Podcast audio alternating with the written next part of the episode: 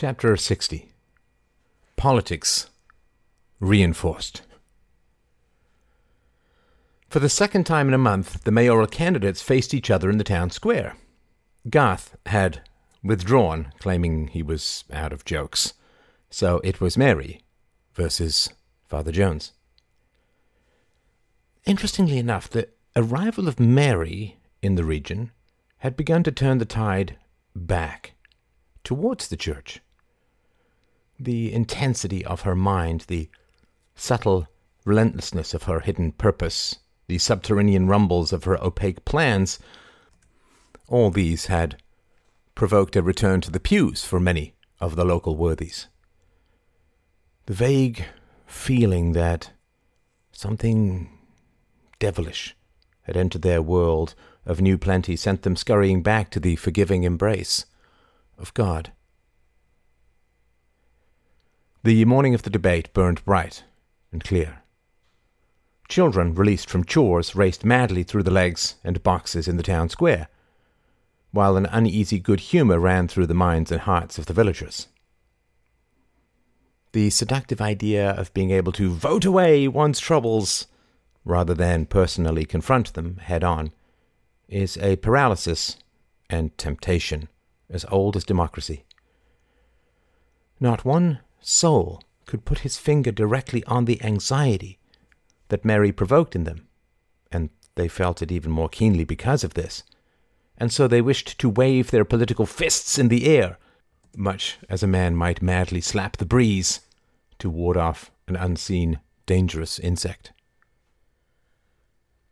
It had been decided that Mary and Father Jones should debate directly. Father Jones went first. My good, good friends, he said slowly in his high, silky voice, his breath puffing the chill morning air. It is with great sadness that I return to you so quickly to ask for your vote in this election. I am aware that my primary duty is to care for your souls, not your taxes, so I humbly put my name forward as a merely temporary measure until the strange crisis which possesses our lands has passed. He called for a moment of silence for the late Knotted Bob, then continued, gesturing at Mary. Although our lives change little from day to day, I think it is safe to accept that we, here, in this little community, are right at the center of the greatest changes in all of history. I have prayed for wisdom to navigate and negotiate these changes because what seems or feels like progress to us is very often temptation from the devil. We have more. Crop yields are five to ten times what they were in my childhood, and this can be a sign of favor from God. Or it can be the start of the soft and easy path down to hell itself. One of the greatest gifts that our Lord Jesus Christ gave us was liberation from the pettiness of endless envy. Some are taller, some are more fair, some are wealthier and healthier. Some grow to middle age with both parents sitting on their shoulders, so to speak, whispering good advice. Here his voice caught slightly. Some lose their parents young, and have to make their way alone, with God and the gifts of prayer as their guide. Father Jones raised one white fist and thumped it into an open palm. But with heaven as the goal and salvation as the path, resentment and rage are kept at bay. The relative evenness of our former lives has been shattered into layers of privilege and want now men curse those who make more money, and women curse those better able to maintain their beauty. The young priest sighed piously. His strong words were having their effect. I have prayed mightily over these conflicts, this state of affairs, and the answer from God has been relentlessly clear Thou shalt not covet. Everything that pulls you from virtue pushes you into sin. Life is more pleasurable with fingers full of gold. But gold coins are the wedding rings of the devil himself. Mary O'Donnell would have you turn your lives inside out for the sake of those in want. Now she will doubtless say that this is the commandment of our Lord, our Lord in heaven, to sell everything we own and give it to the poor. But mercy is not a transaction. Virtue is not a machine. To act without inspiration is to hollow out goodness. He gestured at Mary. I have listened hard to this child beside me. We have ridden together, attempted to save souls together, and I have looked into her eyes, heard her words, and scoured her soul. His eyes were gentle. She was wronged, and mightily so. The man who wronged her has paid the ultimate price, though not of her doing, to be fair. She was wronged as Jesus himself was wronged. And the great gift of Jesus was the call and commandment to love our enemies. Listen, brothers and sisters, for this is the very essence, the heart of the matter. Mary O'Donnell has not once spoken of love. She has not once spoken of forgiveness. She has berated and harangued and manipulated and provoked guilt and shame for circumstances and events beyond the control of any of us. Father Jones leaned forward, his eyes blazing. Does she love the poor or hate the wealthy? Does she exhort us to better virtue or use our languishing morality to control us? Lord Lawrence has fled our lands in pursuit of healthier climes and a sunnier future. Bless him, I cannot berate him for this, for he is long past the age of marriage, and one cannot save souls with bread. Mary O'Donnell would have you look at the poor, the outcast, the destitute, and say that they only sin because they are hungry. Give them food and they will be just like you, she says. Yet she has returned from the wilderness and is now wealthy by all accounts. And has she become just like us? No, of course not. She is full of the raging spirit of the age, which is to look at all differences in outcomes and ascribe every one to prejudice and privilege. The same spirit which tore in two the relative peace of France, the same spirit which, if not countered, will tear us apart in the centuries to come. Mary O'Donnell is not the problem. She is merely a symptom of these modern times. If she accepted the love of Christ into her heart, she would forgive her enemies, love those who had persecuted her, and accept the suffering that could make her perfect. Instead, she sows the seeds of rage and guilt damning those who have a penny more, rousing the resentment of those who have a penny less. If you give her dominion over you, over your lives, this process of sanding down all inequality will continue until nothing is left. The only place our flesh becomes truly equal is in the grave, as food for worms. I can promise you a return to simple Christian piety. Yes, we should help the poor, but the poor in spirit need our attention the most. Throwing wealthy people's bread at paupers and considering yourself the second coming is the height of satanic hubris and vanity. The fork in the road that our community faces, that we all stand before, leads either to piety and humility and a gentle concern for the souls of our fellow men, or to the endless resentment of material inequality. One last statement. Then I retire to await your good judgment. Father Jones sighed and rubbed his forehead. After all my lofty talk, I will leave you with one simple question. In your hearts, look deep. You will find your answers, each of you. Answer me this Are you happier since Mary O'Donnell returned from her exile? Is your household more at peace? Is your heart more at ease?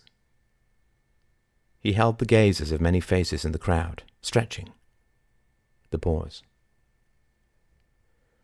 I believe that God has given us a sense beyond the natural five, an instinct for the approach of immorality. I cannot see into the depths of Mary O'Donnell's heart and soul, so I cannot know for certain whether she is fully aware of her attempted undoing of our society. I do know this, however. Nothing has been the same since she returned, and little change has been for the better. I believe that as a Christian community, we need to restrain her ambition, her lust for power and control, and turn her dangerous but impressive mind inward to find the root of her discontent and, I dare say, madness. Giving her more power will turn her away from Christ's healing strength and only serve to inflame the divisions she instinctively seeks to widen, governed by, I dare say, the dark master she remains unaware of. Father Jones finished his speech with great passion, gazing out at the assembled citizens. The cries of the children mingled with the cries of the birds. A sudden gust of wind blew a foul stench into the faces of the assembled crowd who instinctively shielded their eyes.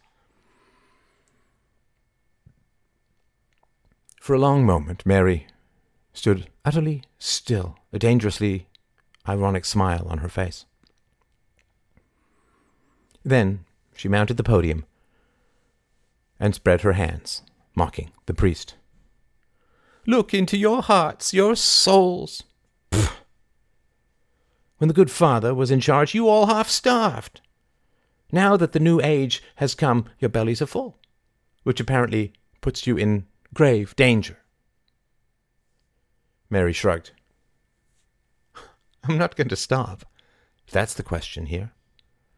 Those of us who are excluded from society will find a way back in, even if we have to blow a hole through the walls of your hearts. She gestured at the sky, the crowd. You all want a society that serves your needs, which, unfortunately, was at my expense as a child. Now, I am more than willing to meet you halfway, to work to negotiate a society that meets your needs as well as the needs of the excluded. She gestured towards Father Jones. This fine priest would have you turn your attention to the afterlife which is just another way of saying focus only on yourselves. That's the path of virtue. Obsessing over your own path to heaven is a convenient way to ignore those in need around you. He would have you clamber over the bodies of the starving in order to shave five minutes off your time in purgatory. I think that is horribly selfish and unworthy of moral souls. Those of you born with hare lips, are called ugly, and shunned, and rejected. And it is no fault of your own, just an accident of nature. When I was a child, those whose eyesight blurred early were yelled at by the clear sighted, who did nothing to earn their good vision. Here her voice caught as well. I have no idea who my mother and father were, or are for they may still be living. Is that my fault? My mind that struggles against a society that rejected and abandoned me. It is like an unruly horse that I'm tied to and, and, and dragged behind more often than not. Mary's voice lowered. I said to our good friend Knotted Bob once that I did not ask for such visions, but they came to me anyway. I have often been tempted by the idea of becoming just like you, just like everyone here, and giving up the insights that make me unique, or special, at least. Am I responsible for the contents of my mind? Ever since I can remember, I have been pulled in the wake of my thoughts. I cannot put this fire out, but I will not let it consume me. We need an awakening of, of sympathy in our lands. Father Jones says that I do not act out of love. Father Jones, who sits alone in the dark, without a wife or children, without friends, as far as I can see, and who demands that you starve in order to be good. He tells me about love with a straight face. You saw it just now. Did he find me after I was cast out? Did he demand that you all beat the bushes and rescue me from the wilderness? Ha! Mary took a deep breath. But I returned from the wilderness, from solitude and starvation and suicidality, and I awaken your minds to the plight of the excluded. She smiled. I try, badly I'm sure, to teach you something of, of sympathy and inclusion, and to find a soft spot in your hearts, even for the hard done by, the hard hearted. To my mind, that is the lesson of Christ. But the good priest scorns it as a murderous impulse that comes from a bat winged devil flapping in my heart. Mary sighed.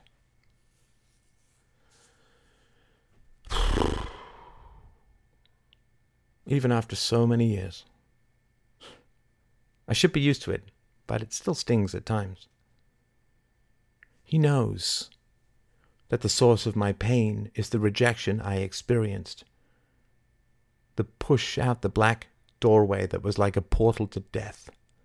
This man of Christ, this lover of the low and champion of the excluded, he tells you that I am a kind of devil, pushing you to exclude me even further. Where was he when I was cornered and almost murdered by Farmer Jigger and. Her face broke slightly. Was he able to stop them? By painting me in such a bloody red light does not the good Father know that he will rouse these same murderous impulses in the hearts of some of you?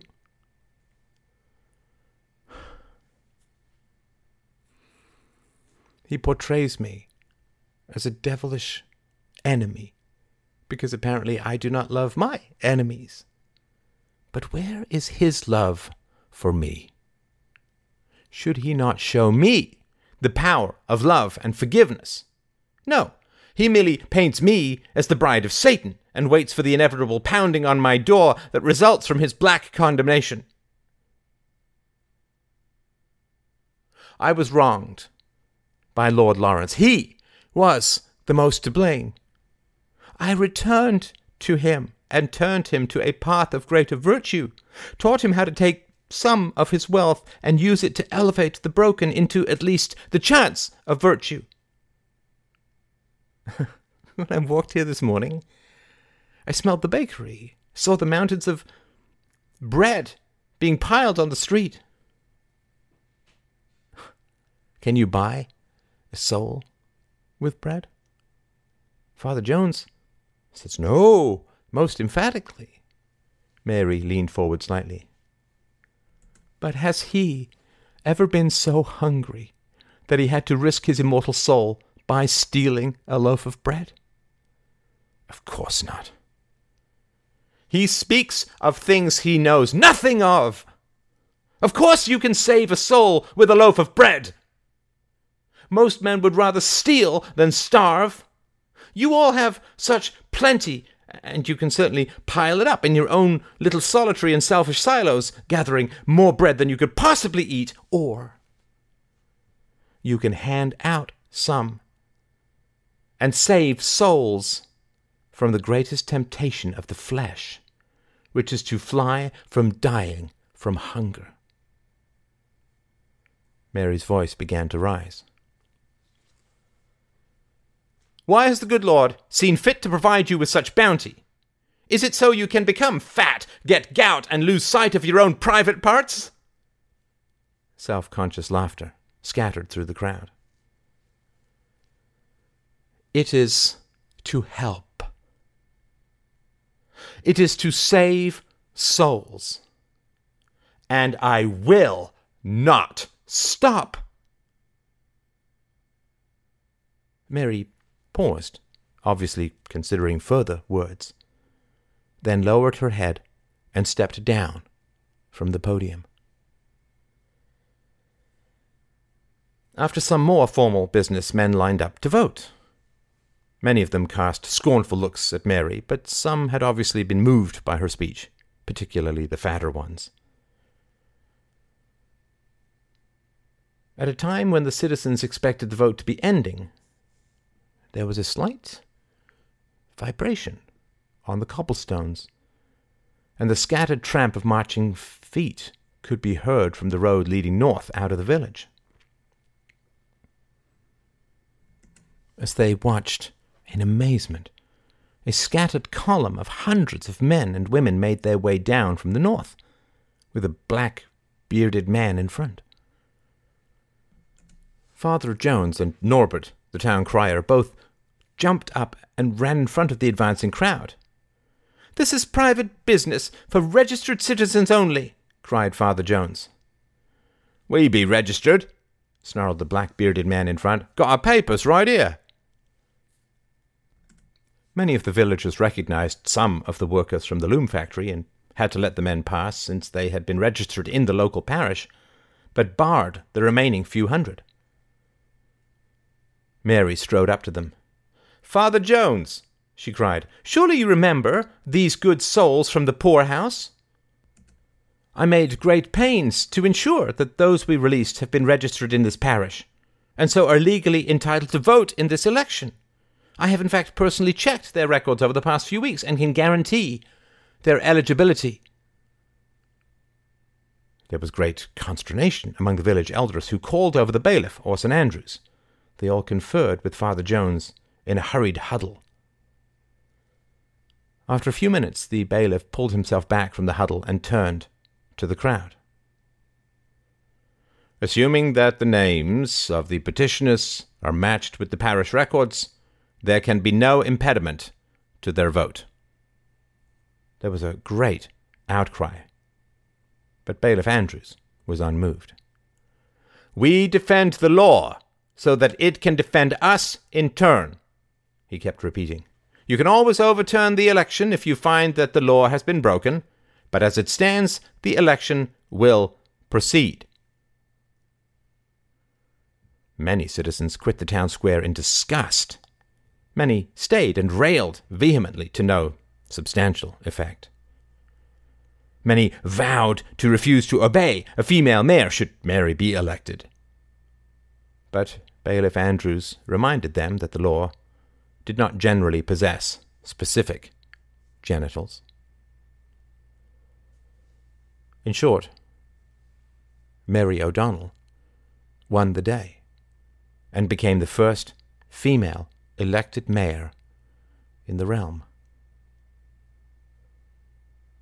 Father Jones gazed in eye widening disbelief at the truly shocking turn of events. Even after the villagers had left for their noonday meals, he stood staring at the podium, his ever shifting feet sinking slowly into the wet earth.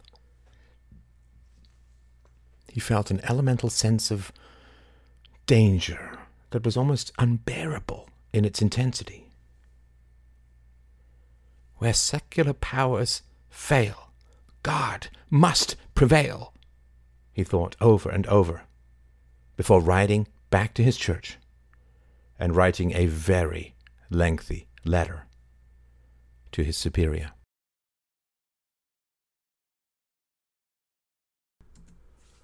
Chapter 61 Forgive us our trespasses. There was no actual house for the mayor. Mary took a room at the inn for the time being. The first thing she did was go over the finances of the county. The results of her tabulations were unsurprising. The same problems faced her as had faced Lawrence. The county had a full belly and an empty purse. While she was reviewing the town charter, Orson Andrews knocked and came in. Good day, Mayor O'Donnell, he said, seating himself. Mary stared at him for a long moment. He stared back. I have heard that your wife is very happy, she said. Orson Andrews did not respond. I don't mean because there is a woman mayor. What should I be called? Mayoress? Mayor? My election has pleased many, but your wife is famously happy. I'm sure that her contentment is due in no small part to your respect for women. How many bailiffs are there at present? One. But you have deputies. Eight. Well, that seems high. Due to recent disturbances, I've hired more. There were two six months ago. You refer to the thefts and other problems occasioned by the new loom factory. No. Rather, the men and women who inhabit it who do not respect the law. I should say, said Mary evenly, that they have as much respect for the law as the law has had for them. But that is neither here nor there. Does this trouble you? Orson Andrews pursed his lips. It does not trouble me, Mayor, but it is troublesome. Hmm. And I shall have to hire more at present due to the new influx of those without property. How are your deputies paid? I have a draw on Lord Carvey's accounts. That is quite a trust. Yet I cannot draw funds at present. And so you need my funds, because Lord Carvey has none. Orson Andrews watched her closely, aware of her sensual pleasure at the utterance. Tell me, Mr. Andrews, was it legal or not, what happened to me all those years ago, when I was cast out of the Jiggers? He stared at her impassively. It was neither. It touched the law not at all.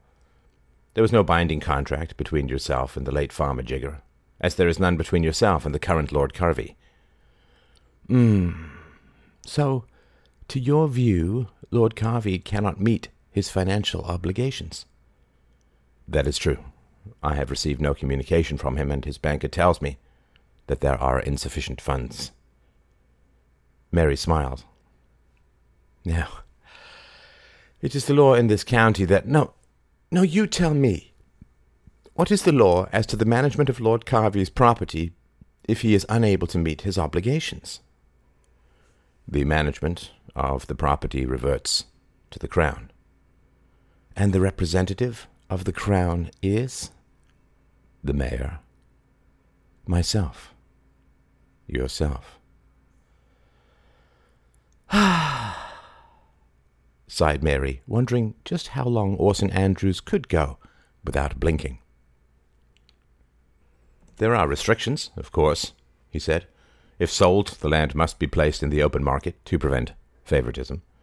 You cannot destroy his property, and those in charge, yourself, must meet any outstanding financial obligations. And what do you think of these laws? I believe them just. Good. Orson Andrews stood and frowned. He leaned forward, placing his knuckles on the table. Mary did not find this threatening, but rather almost unbearably intimate. Yet justice is not the exclusive province of law, he said softly. The law is designed to centralize and codify the natural justice of retribution, and as such can deal with formal contract and common law. It is my absolute belief that your treatment at the hands of the Jiggers was unjust and cruel, yet beyond the realm of the law.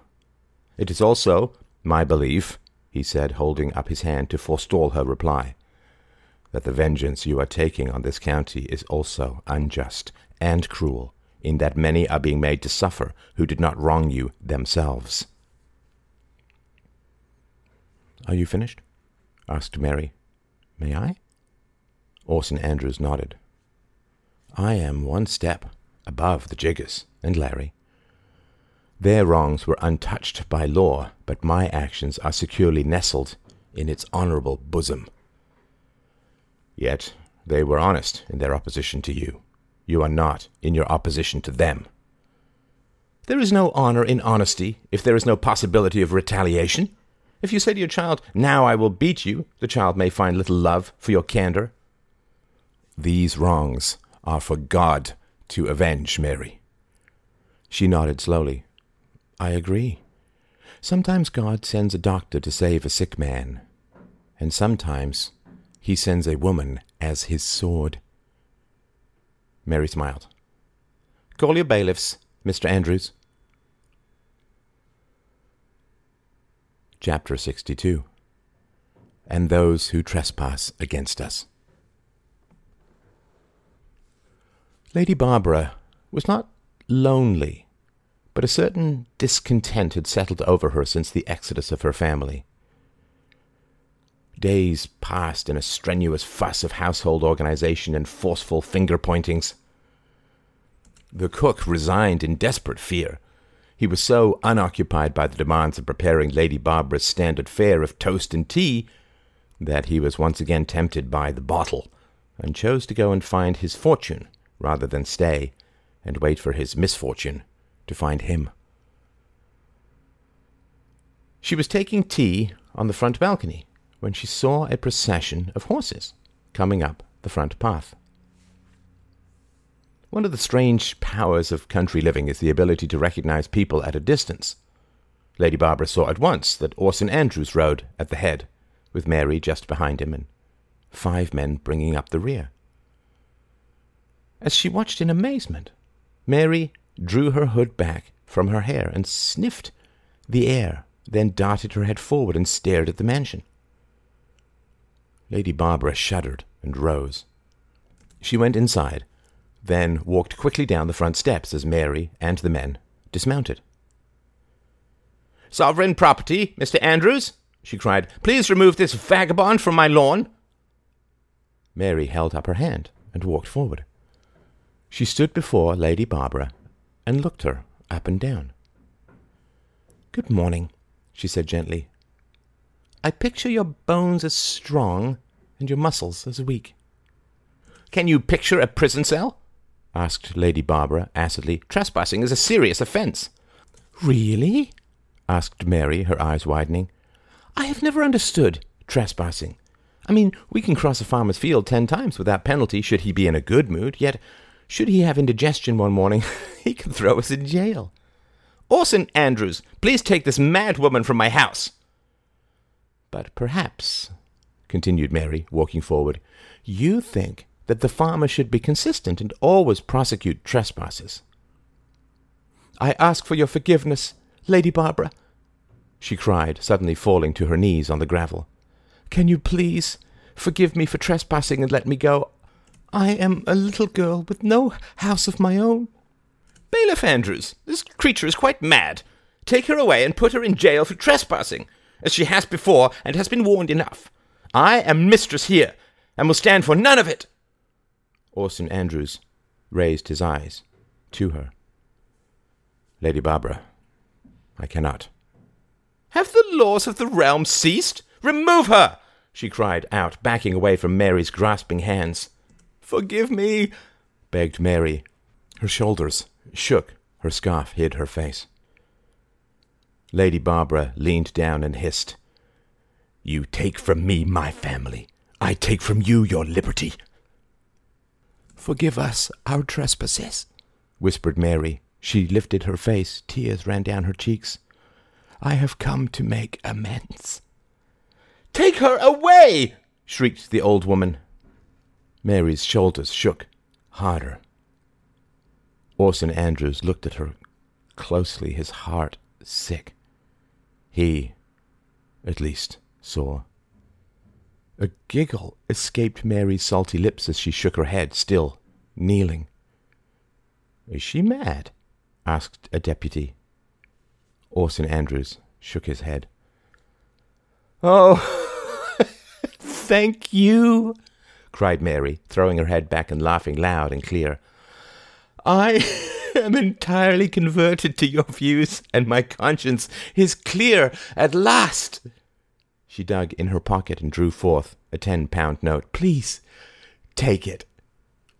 I am going back into my house, said Lady Barbara decisively. Larry shall hear of this, Mr. Andrews.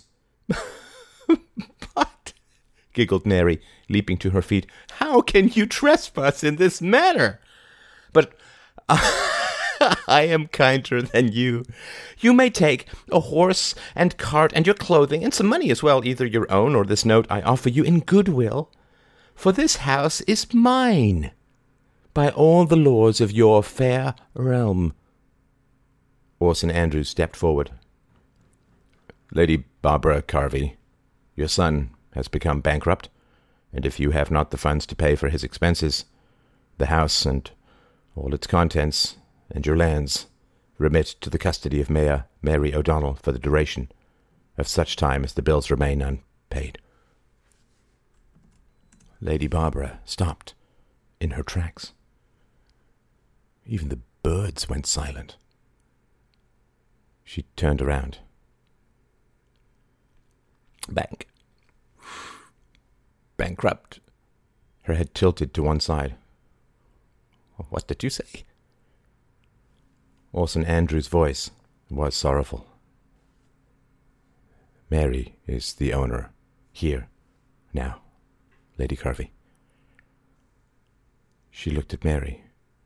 What what did you do? I did nothing, replied Mary. I did. Back. But but Orson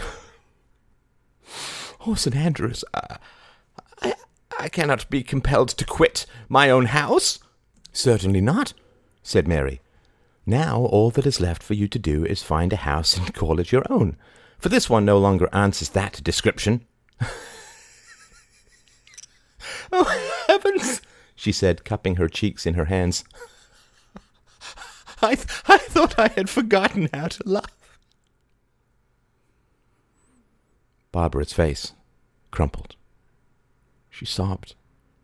It sounded like a rock breaking. When she spoke, her voice was hoarse. It was a voice she had never used before. But there, there is nothing worse. You are a woman. Listen with your heart. There is nothing worse for a woman, a daughter, a wife, a mother, than to take her home from her, where her children first woke and walked, and where, where my husband died, where my own mother died, where every glass, every cupboard has my fingerprints. My house is my memory, Mary, my life. For all that remains wholly within you, do not take it from me. Mary walked forward and took Barbara's old hands in her own cold ones. Am I a woman to you, mother? she asked, lowering her head slightly, with genuine curiosity. For I am none to myself. I grieve for your loss. I grieve for you and your memories, and also that I shall never once experience such a loss as yours the loss of a fair home and good memories. For my home was taken from me when I was young, and though it held few good memories, it was mine.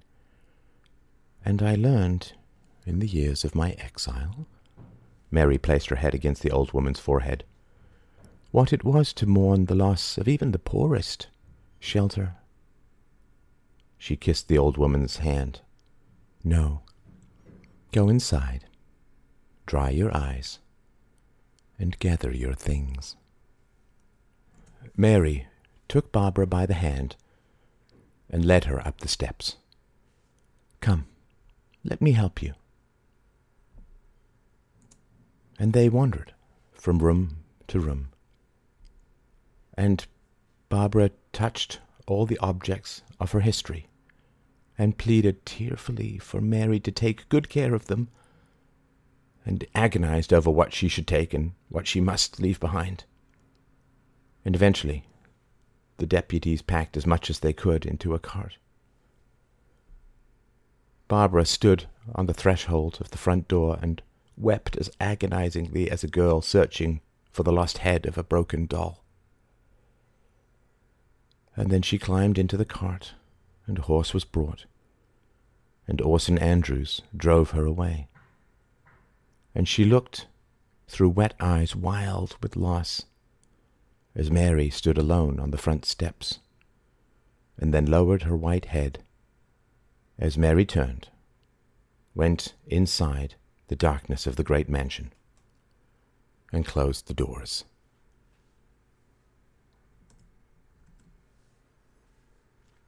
Chapter 63 Double Jeopardy The white balcony reflected the glare of the sun. Mary squinted as she sipped her tea. Her cup was steady in her hand, and as she gazed at it, she wondered if it was the same one Lady Barbara had handed her all those months ago, when she had staggered out of the wilderness and into this house. Even then, I was prepared to. To. But she could not finish the thought. Something deep, old, and venomous snaked up from her bowels and sent the teacup shivering off the saucer. As it fell, Mary twisted her foot to block the fall, and the cup glanced off and rolled off into a mossy corner. Mary sighed as the water scalded her toes. Something cold and lonely passed the corridor of her heart, keening softly for a tender touch. She watched it silently, hidden in her walls, until it trailed its arms around a distant corridor, and then raised her eyes to the outside world. The sun struck her face. Then her eyes seemed to fall back into her head, and she had the distinct impression that her skin was burning, peeling, and that she could spit her eyes out through her mouth. Her skin flew away in a flutter, and she opened her eyes and saw a cuckoo that had landed on the white parapet. Her lips drew back. I will not take this consequence, she hissed. You do it all the time. Take over the nest. Nature, you are too harsh. What was I supposed to do? Oh, they are bl- blind to me. I was caged. What rules should apes respect in a circus? I was given nothing. Let there be no limits to what I shall take. No rules gave him this house. Rules only kept it his until I came along, the beacon for the beaten. And I have done more to earn this house than he. I am a warrior, as his ancestors were. They took with their swords, I with my tongue. Who is more gentle? Who? His blood cut down begging children for this home. I have raised not one finger to make it mine. You gods did nothing to stop his fathers. You grow him straight and so sincere, close to your damned bosoms, and shower him with fine scent and blind books and fat eyes and Italy. He is your son because he won. Well, now I have won. Take me as your daughter. I have earned some goddamn family. There was a cough from the French doors. Mary's face fell like a latch into place. Two men to see you, said Joyce. Send them up. Two men came out to the balcony. They were dressed quite well, but travel stained, and all Mary's nerves flew from her skin like flying cobwebs of twisting snakes trying to wrap them, to discover their pores and secret bones. She recognized this as a sign of grave danger, and so let it happen, and watched. Good morning, Mayor O'Donnell, said one of the men. He was in his early forties, with low, dark hair, a slightly paunchy face, and thick lips. He had an air of patient pragmatism. He swept his wide hat off and bowed. No balding, Mary noted. The other man was the same age, but almost bald. He had a slender, straight nose, even features, high cheekbones, a wide jaw, and a mole on his chin, left of center.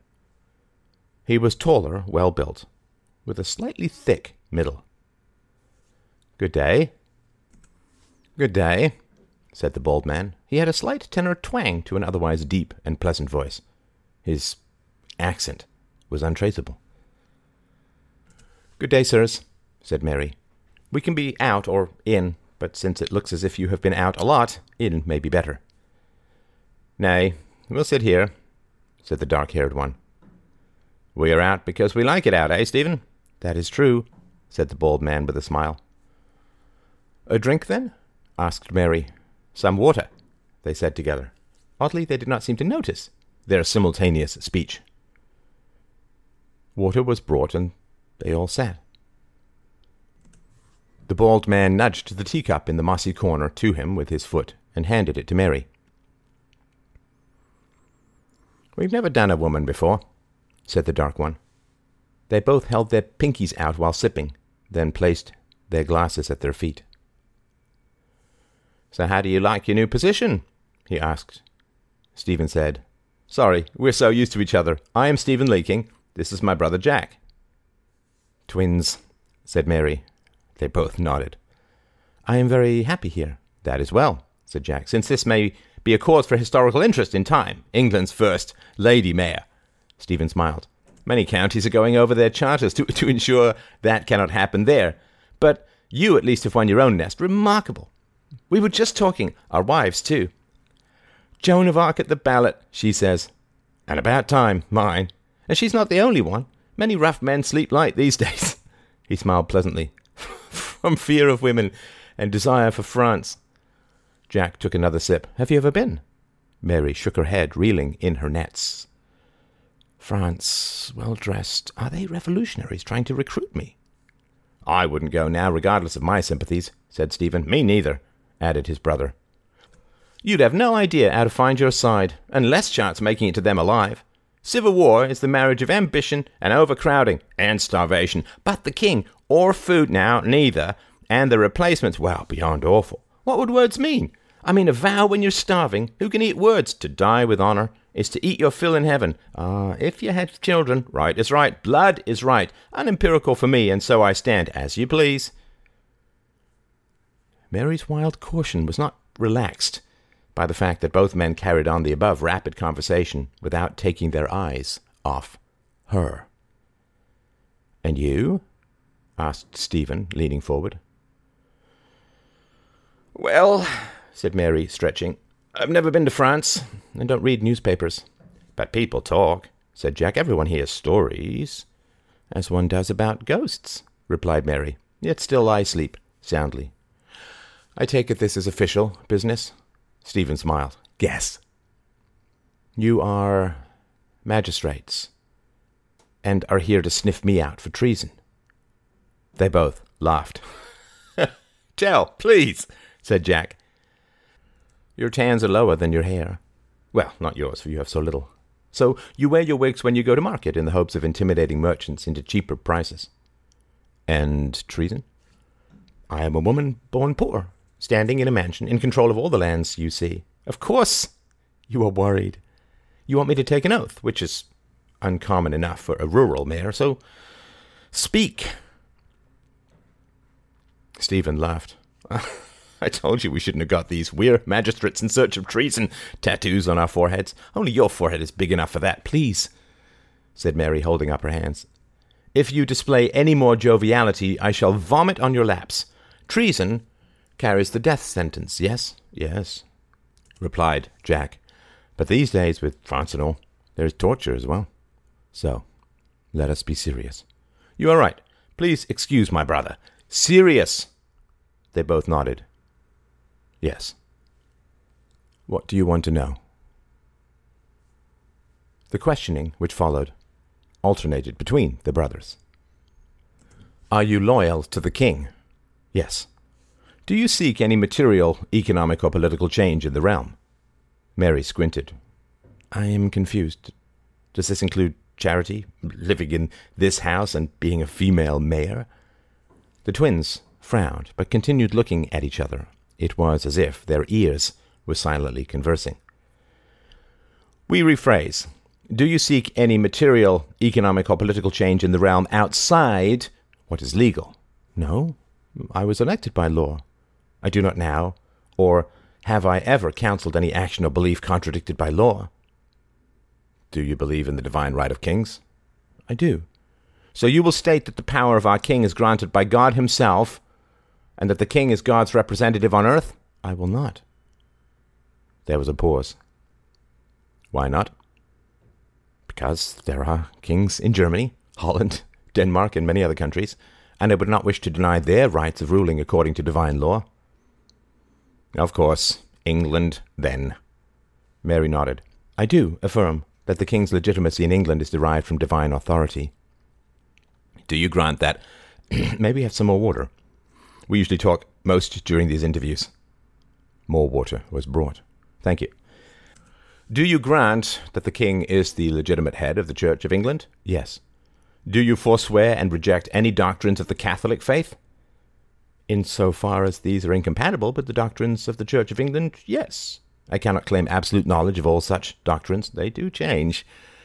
As such, you reject the authority of the Pope in Rome. I do not. Speak. Since the Pope anoints many European kings, whose rule is legitimate by divine law. Yes, sorry. The authority of the Pope in England. Mary smiled. I will not make the obvious comment that there is no Pope in England and say that yes, I reject the authority of the Pope in Rome in England. Thanks for saying that Rome is not in England. You're welcome. So, you recognize that the king has a legitimate authority over his subjects, including you, whose souls would be damned should they disobey him. I do not. Speak. There are charters the king may not overturn, the Magna Carta being the first, and this natural law would forbid the obeying of edicts contradictory to established charters. Were the king to publish legal commands, can you conceive of a time when you would disobey them? No. Please, take your time. While we do not think it a trick, we have lost before because a man answered so quickly he claimed that he had given himself no time to conceive of any circumstances under which he would disobey the king. Mary paused, searching the bright white stone of the parapet. The cuckoo was long gone. Yes, I can conceive of disobeying the king. Example If the king sent me a missive asking me to do something not in my power, I would, of course, disobey. Example to square a circle or make 2 plus 2 equal 5. This is unreasonable. Not if the king has lost his reason. If the king were indisputably in possession of his reason, would you ever disobey an edict of his? Yes. Speak. Were I in doubt as to the legitimacy of the edict, were I to receive a missive instructing me to slay a newborn infant, which would clearly be illegal under most circumstances, unless he were the Antichrist, or contained a bomb, or was a usurper to a legitimate throne, I would disobey the edict until I was able to verify its source. All right. We paint the following scenario. The king stands in front of you and orders in good faith you to perform a legal action. Can you think of any circumstances under which you would disobey him? Due to the divine right of kings, I would no more disobey him than I would God himself. Do you believe in God? Mary smiled. You have no authority to ask that question. That is a matter for an ecumenical council. We represent the king, who is the head of the church, and as such may ask me any question regarding civil matters of faith. As to the faith itself, that is a matter between myself, the church, and God himself.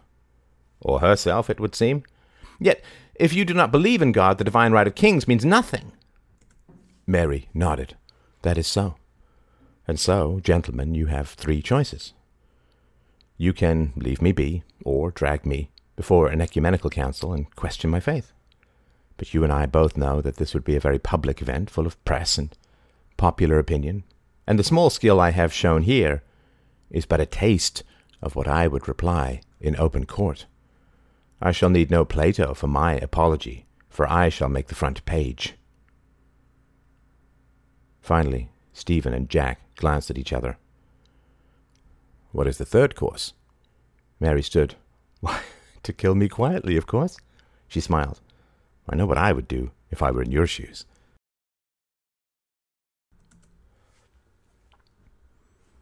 Chapter 64 Lunch with Lydia. Cruelty orbits carelessness, never touching, never escaping. Lawrence spent another sleepless night groping with cold fingers the hard, black wound within him. The words he had spoken to Kay whirled around him. He could neither condone nor condemn them. The comprehensibility of motives in any interaction are only as clear to all as they are to the most blind. Strange rage is birthed by someone who acts clearly against our interests and then seems hurt and surprised when we get angry. They hit us, then hold a child up in defense. Kay has no idea what she is doing, thought Lawrence, and this idea was terrifying. Then what is she doing? He felt he were involved in some sort of invisible chess game with hidden rules and fiery traps.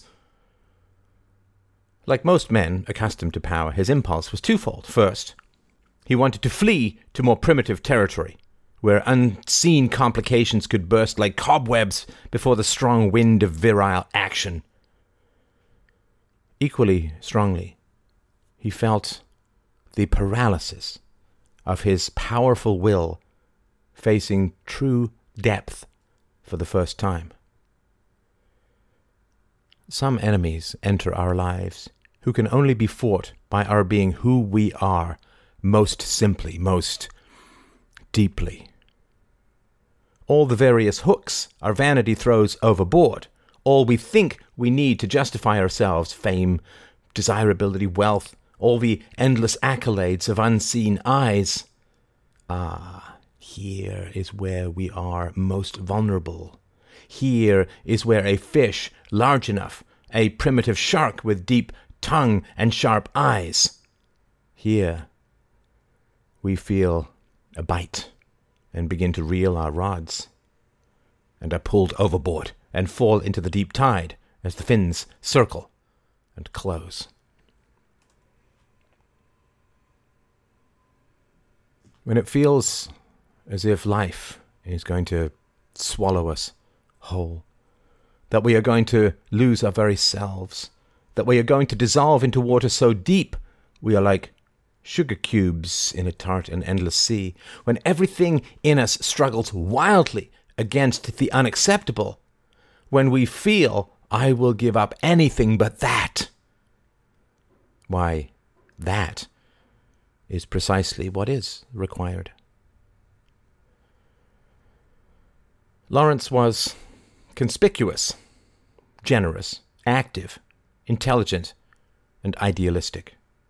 And so was a magnet for certain devils who spied the cave of a strong heart and wanted to feed on its power, just a little, just to dip their little red tongues in his wide arterial rivers, but found that each sip was such ambrosia such a heady relief from their endless hunger that they could not refrain from sucking, biting, ripping, chewing. Lawrence soon experienced admiration and deference as a kind of famished murder, and could not reach through his own ribs to dislodge his voracious parasites. I invited them in, he thought over and over, and I do not know the words to dislodge them. And it came to Lawrence in that moment that he, in fact, had no friends. And this seemed both such a surprising and fully formed idea that he could not discern its origin. Well, I was always so serious, he thought, and detected an elusive thread of vanity below that. He had had roommates at university and become quite jovial with them, but a certain reserve had always fallen between them. He was very studious, and he thought in hindsight that rebuffing drinking expeditions in favor of writing essays was probably seen as very snobby.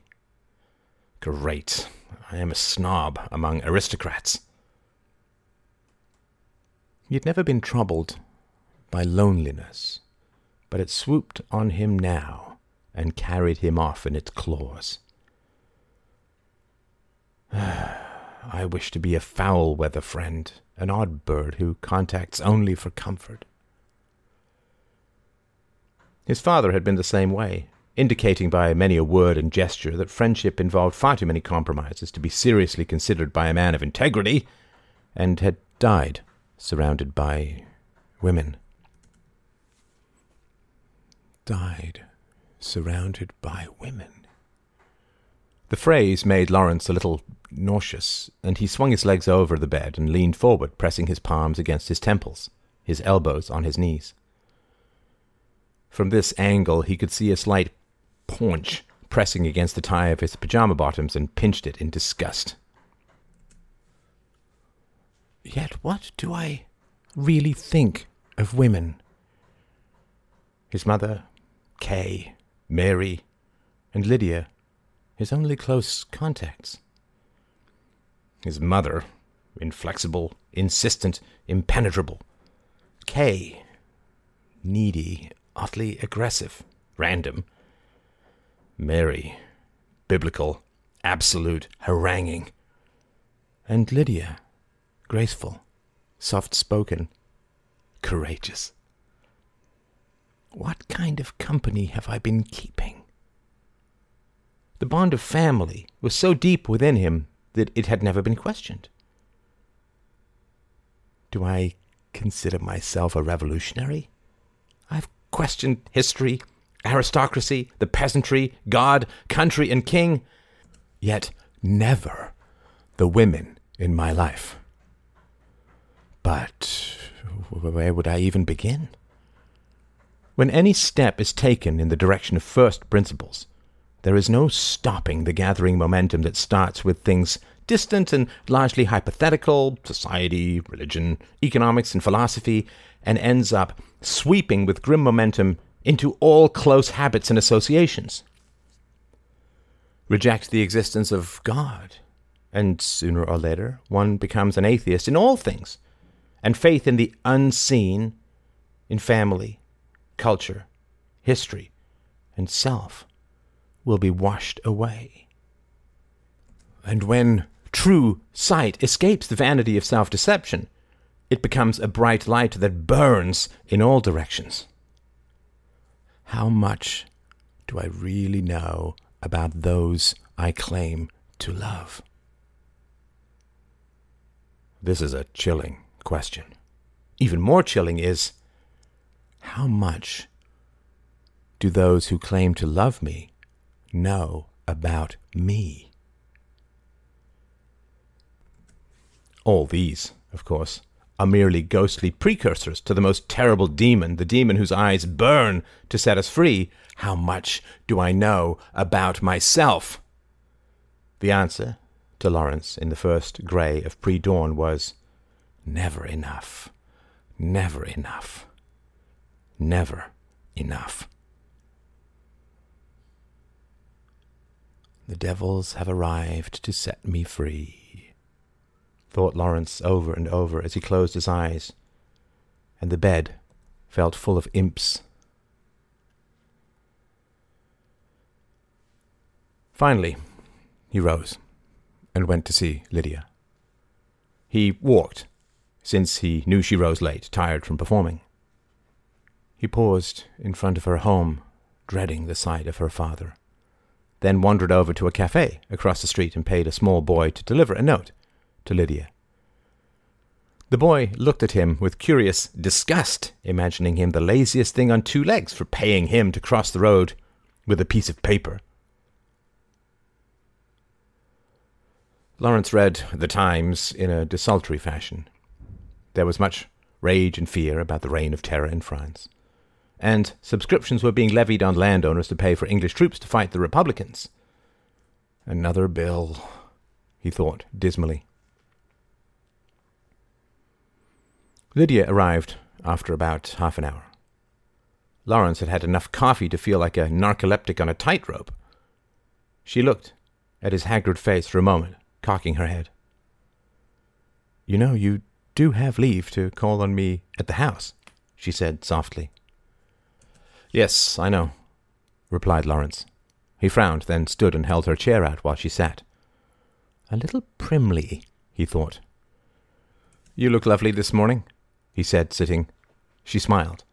I hope it is not evidence of my pathetic desire to see you that I rushed out so quickly. No, I was quite surprised. I made lunch reservations. I was prepared to wait all day. You are a man with a mission, said Lydia, signaling for the waiter and ordering a coffee and croissant. They say you should not eat croissants, but rather rub them directly into your thighs. Well, thanks for that picture. She smiled. Perhaps I should order jam and butter as well. Oh, Lydia, it is both good and heartbreaking to see you. All right, the good I understand, and wait in patience for the heartbreaking part. There was a flicker of nervousness in her eyes, and he could read her thoughts. I think I know you, but I have been fooled before. What do you think of Mary O'Donnell? he asked suddenly. Well, that's a wakey wakey question. Begging your pardon, which I do rarely enough, I loathe her. Lawrence blinked You do not love your enemies. That is a philosophy designed to make you indifferent to your allies, and I despise it too. Sorry to be so negative. No, no more coffee for you if you want to think straight. He lowered his arm and smiled. Who gives you orders? Oh, Lord, everyone, it seems. My father, my director, my singing teacher, my tutors. She plucked something off her sleeve. You, if you like. Sorry, Loathe such a strong word. Well, what do you loathe? Being told what to do doesn't count. He wrinkled his nose. Loathe? I don't think. It's like. It's. It's so close to hatred. Which is bad? Well, now I'm in a bind. No, you're not. Speak plain. I suppose to see how we are all one means that to see differences, to feel threatened by them, is to see gaps where in fact they do not exist, to, to fall into hatred where we should feel empathy. If someone hurt you, and you did not deserve it, said Lydia evenly, I would kill them and sing my way to the scaffold. Now, that's unfair, cried Lawrence. This isn't about passion. You ask a question from the head, then interrupt with an answer from the heart. You're right. I apologize. Tell me more about hatred. What is it? Hatred is, is fear of the unknown, or, or the overfamiliar but threatening. Lydia tore off a strip of crust. Give me an example in your own life. Ask Kay, he thought, but could not step there. Well, I don't really hate anyone. So you have no fear of the unknown or repugnance of the familiar? Not that I know of. What about anger? Sure, I, have been angry. When last? Last night. That's too relevant to what I've talked about, but I suppose, like any son, my mother angers me at times when I'm impatient. Lydia raised her brows, shook her head, and half smiled. Well, your mother could do it. She can be inflexible, but, but she means well. said Lawrence in the mechanical tone of an old justification.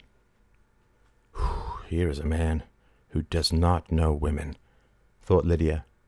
How do you know she means well? Mother? Mary? Let's start with your mummy. Sorry, mother. She always has our best interests at heart. Lydia clacked her coffee spoon on the table like a judge. Tautology, please rephrase. Lawrence paused.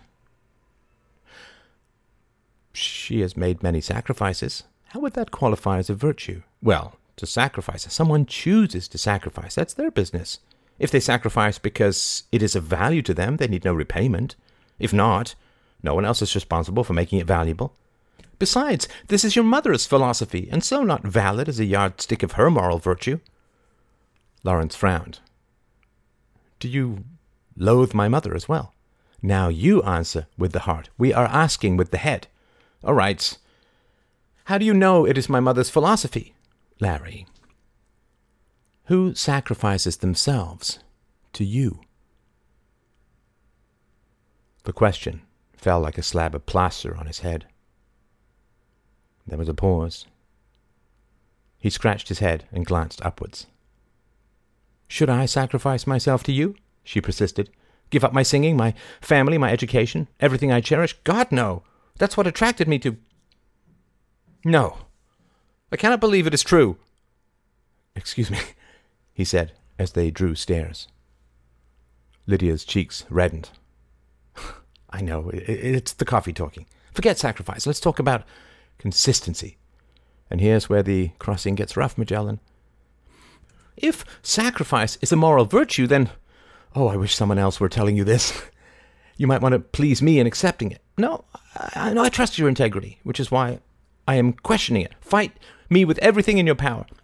If sacrifice is a virtue, then who do you ask to sacrifice themselves to you? Well, cried Lawrence with more than a touch of disdain, I don't really need to. He paused. To what? asked Lydia, and he noticed that she spoke with her mouth full, which indicated deep passion. To to ask for sacrifice. Why not? I am.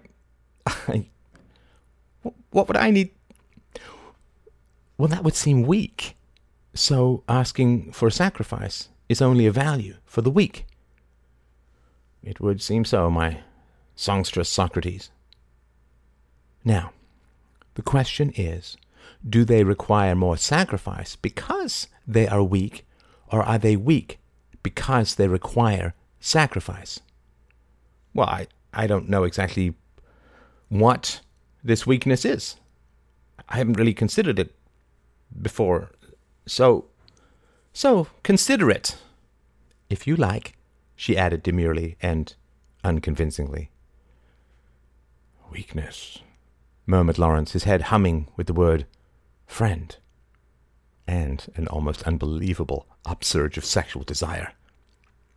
He drew the edge of the tablecloth over his lap, noticing Lydia's smile. I suppose it would seem to be a lack of purpose.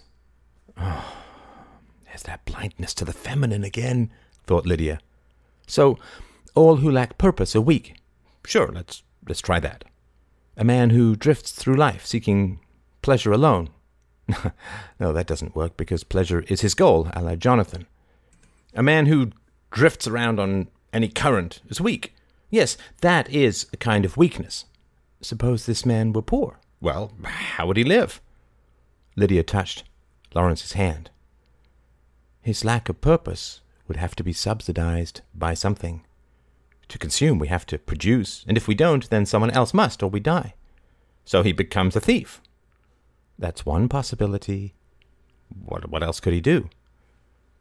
He could persuade others that charity is an absolute value, regardless of context or responsibility. Then he can present need, not virtue, as a claim on resources. Yet we patronize artists, not one who produces nothing or whose work we do not value. So, all charity is weakness? I do not think so. Yet charity without reference to values, to, to free will and responsibility, that is so lazy, it is almost cowardly. Help someone you care about because you care about them, but to run around finding victims to save, I cannot consider that virtuous. Why not? Because because that makes need the highest virtue, higher than strength or, or the power to provide. Since weakness needs strength, but strength does not need weakness, weakness must be a subordinate value to strength. It's like building a pyramid point down. By that reasoning, gazelle is superior to lions because lions need them, but gazelle do not need lions. But the lions, Larry, do not try to convince the gazelles that their most noble goal is to lay down and let the lions eat them. The lions have to catch the gazelles. But animal metaphors are of limited value in questions of free will. Free will? Where does free will come in? well, without free will, there can be no values, since values must be chosen. Instincts are not values because animals cannot choose to reject them. Values can only be established in reference to purpose. And the purpose of all living things is to stay alive. That is why those without a tangible purpose seem weak. It is not because they have no purpose, but rather that their purpose is the subjugation of others. They offer up their weakness in exchange for power. Lawrence started. What? Lydia's eyes narrowed. Tell me, did not Mary's offer of helping the poor arouse the slightest vanity in you? They are weak. That is what is cried out. You can help them, and so you are strong. And do we not all want that thrill of strength, however false it might be? Lawrence stared at her. You asked me why I loathe Mary, Larry. Is that the first time she used Larry? he wondered. Everyone has the choice own their own lives or blame others. She chose the latter. She's trying to get me to help others. There was a contradiction inherent in her position, but we shan't get to it today. All I ask is that you consider her position as if she were a man. That is all. She smiled. I don't want to spend the whole morning philosophizing when we could be kissing. So, Mr. Mission Man, let's dispense with what is on your mind so we can retire to a carriage and you can ravish my lips. The disasters of the past few days had fled his mind on the bright wind of considered ideas, but now they rolled back in like the breath of a fetid swamp. Oh, Lydia, I have displeased your father terribly. She took a short breath and touched her throat. Oh? And it is about to get a lot worse. Lydia stared at him blankly and Lawrence suddenly felt that loving a woman so deeply in love with her father was terribly exciting and terribly dangerous. He passed his hand over his eyes and told her the story of Kay, Adam, the factory, and the ruin of his finances. Her coffee cooled, untouched, in front of her. Chapter 65 The Last Feast. Mary had been as intimately involved with food as only someone who is nearly starved can be. Countless times during her wanderings she had conjured such fantasy feasts as she was now able to provide.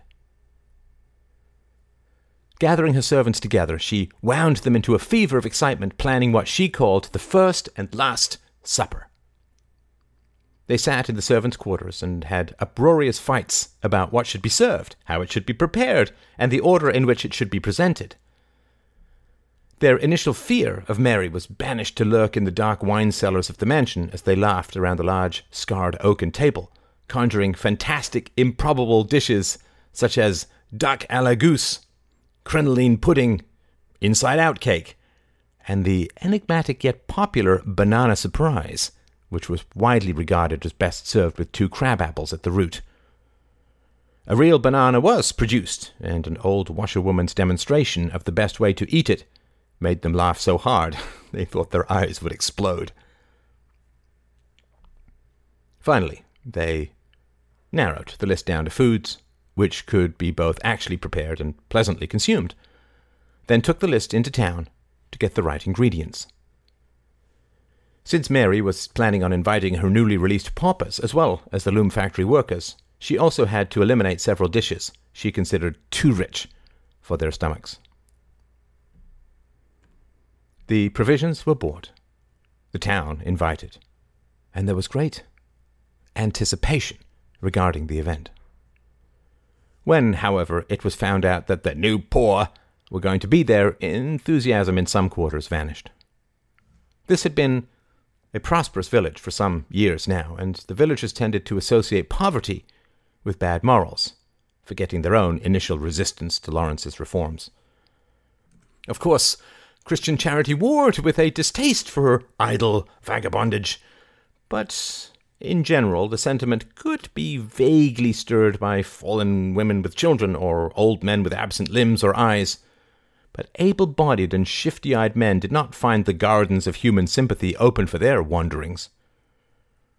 Respectable women quickly made their distaste for Mary's feast clear, and they were quickly followed by less respectable women who hoped to gain the respect of the more respectable women by imitating their disdain.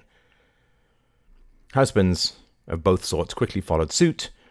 The young men of the village, save for a priggish few, did not share this view and covered their evident interest in being in the proximity of fallen women through chest puffing displays of concern for the poor folk up the way. In the grim gathering of lean tos and single board huts where those released from the poorhouse by Mary had gathered, a dim shadow of interest rolled through the slack jaws and drink sodden fists and rheumy, sleepless eyes.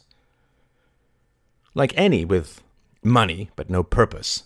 They wanted for nothing but their own souls.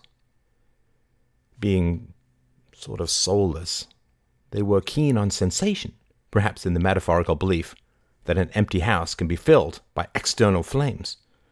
So they jeered and waited and toasted their indifference with other men's wine.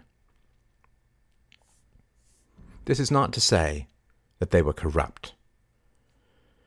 In the maze of morality, we can see precious little. The soul holds too many secrets for us to judge the path from innocence to evil. This man is evil? Was he undone in his crib? Or was gin mixed with his mother's milk? Who can track the unlighted paths of choice and circumstance? Crimes committed against children dwarf the crimes committed against adults, and it could be that our social world orbits the blank, vengeful suns of violated childhoods. They are the awful orbs which rise and set on our entire tapestry of law, religion, and custom. They are the hidden physics of our lost world. Is a man a brute because he is poor? Or does some devil in him reduce him to poverty in order to free its talons from the prison of self restraint? A woman corners herself in poverty and strikes out of the world. Does she trap herself to liberate her striking? Give a poor woman money, it often falls from her like green water from a duck's back, and only adds to the loss she claims as her right of vengeance. Clear reason does not light these warrens. It shows more of our own hopes and fears than any other soul. What remedy has nature provided us for essential justice? The judging of causes, not effects. Upright conduct and wide noses, it would seem. To be moral oneself and sniff deeply into the motives of others. Deep ethics are essential instincts.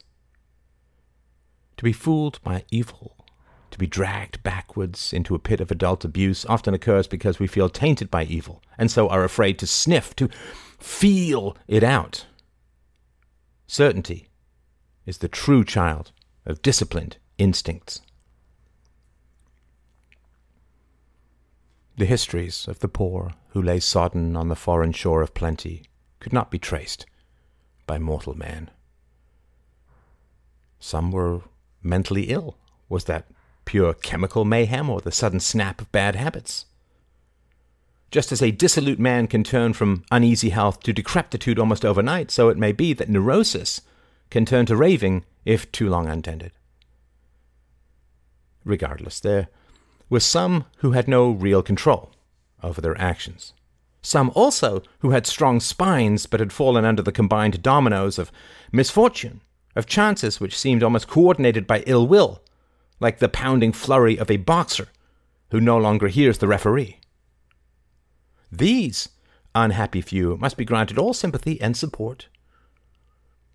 There were also the indifferent, the irresponsible, the vengeful, the impulsive, addictive, self loathing, the fatalists, the altruist extremists who gave all away, including themselves, and the evil, of course.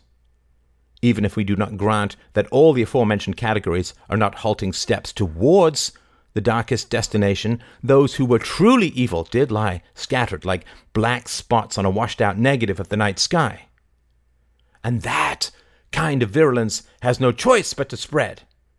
Evil must believe its own night is inevitable, so it must lure those on the brink and flee those firmly in the light. There were very few in the poorhouse, firmly in the light, so these kinds of poor were herded sheep in a ring of wolves. Those unable to become wolves became bald, chewed meat. So, it was, overall, a rather dark tide which flowed to Mary's feast that fateful night. The majority of those who trudged on broken legs to their last feast would have gone, even if they knew what smoking secrets the dawn would reveal. For evil does not want death, it wants to make death live. So it kills the living, but keeps them walking. The mansion was ablaze with light. It could be seen for miles, and every fire was crammed with logs to a near inferno level. The first to arrive, as the sun hissed like a burning orb into the distant sea, glanced at each other in dark glee, the glow of the manor reflected in the balls of their sunken eyes. Their nerves yearned for sensual relief, and the closing fires boded well. Mary stood on the front steps, holding her hands out as the ragged procession reached her feet. Eat till your stomachs rebel, drink until your livers flee, she cried, and a cheer arose from the throng. They surged up the steps and through the front doors, then stopped in amazement. Their eyes were met by sheer dazzle by countless lamps and candles and deep fires, by a million points and swaths of light which raced from shiny vases to oiled paintings to constellations of chandeliers. The glossy wood, the terracotta archways, the bright paint all glowed with a light so diverse it admitted no shadows. Their jaws fell slowly it was as if a celestial painter had opened their skulls and applied a portrait of their heavenly home directly to the roots of their eyes.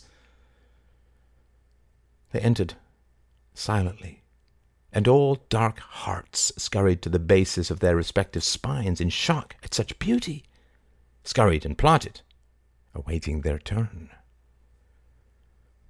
The maids handed out masks found in a deep cellar from some forgotten ball and they were placed on lank and oily heads, and the light so filled the masks that it spilled over into the periphery, and all became dazzled and lost to their histories.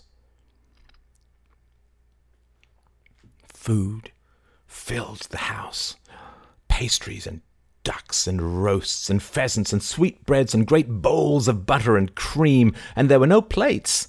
But they would have been useless anyway, because food was grabbed and stuffed and combined in an unholy manner and stuck on pokers and thrust into the flames and thrown and smeared on breasts, male and female, and it was all different from the first time the poor fed all those months ago. Because then there was an animal desperation, but now it was a loose form of sensuality that rolled through the crowd like a great and greasy child at play. A piano player was found, and in the general rummaging, fiddles were found, and people slap drummed the heads of laughing bald men and licked each other's cheeks, and in the final room the drink was found. And the crush became so great that the glass wall leading to the greenhouse cracked, but held, the cuts were minor, and the drink was grabbed and passed and dropped and scrambled for, and the room was amazing. The cracked wall of glass reflected the roaring fire like the burning spears of evil fairies, and a great energy seemed to enter the mansion, fighting past the heat of the chimneys and leaping over the flames. Mary listened to the roar of the party. Not a single word could be discerned from the wide wall of white revel noise, but she felt her skin ablaze with rampart power and her ravaging mind seemed quiet at last. And she even had a glass of wine and watched chanting men tipping wine, beer, and champagne into an enormous Ming vase, and then grab others and hold them down while four men poured the liquor swamp down their throats. And once they lost their grip, and the vase fell on the face of a man, and he sprang up and spat a mouthful of teeth into his hand and hurled them at a cake so hard they disappeared like red bullets deep into the icing. Another couple copulating in a corner pulled a tapestry off a wall to cover themselves, and the end trailed in the forge of a fire, but others stomped out the blaze and pulled the tapestry from the couple and cheered the man's thrusting buttocks in low guttural growls. And fights erupted and ebbed, and songs flashed through the crowd as the musicians played familiar strains, and all the old Greek gods lived again in the wild, heaving crowds. Finally, long past midnight, Mary stood on an inner balcony overlooking the crowd and drew forth a pistol. She gazed at it for a moment, smiling at the flames dancing up its oiled barrel. Then she aimed it at a broken window and fired into the night. The explosion dwarfed the cries and music of the revelers, and their senses tuned to a fever pitch, they turned to cheer Mary, occasionally calling for her to jump, and then trailed off. So complete was the power of Mary's presence from on high.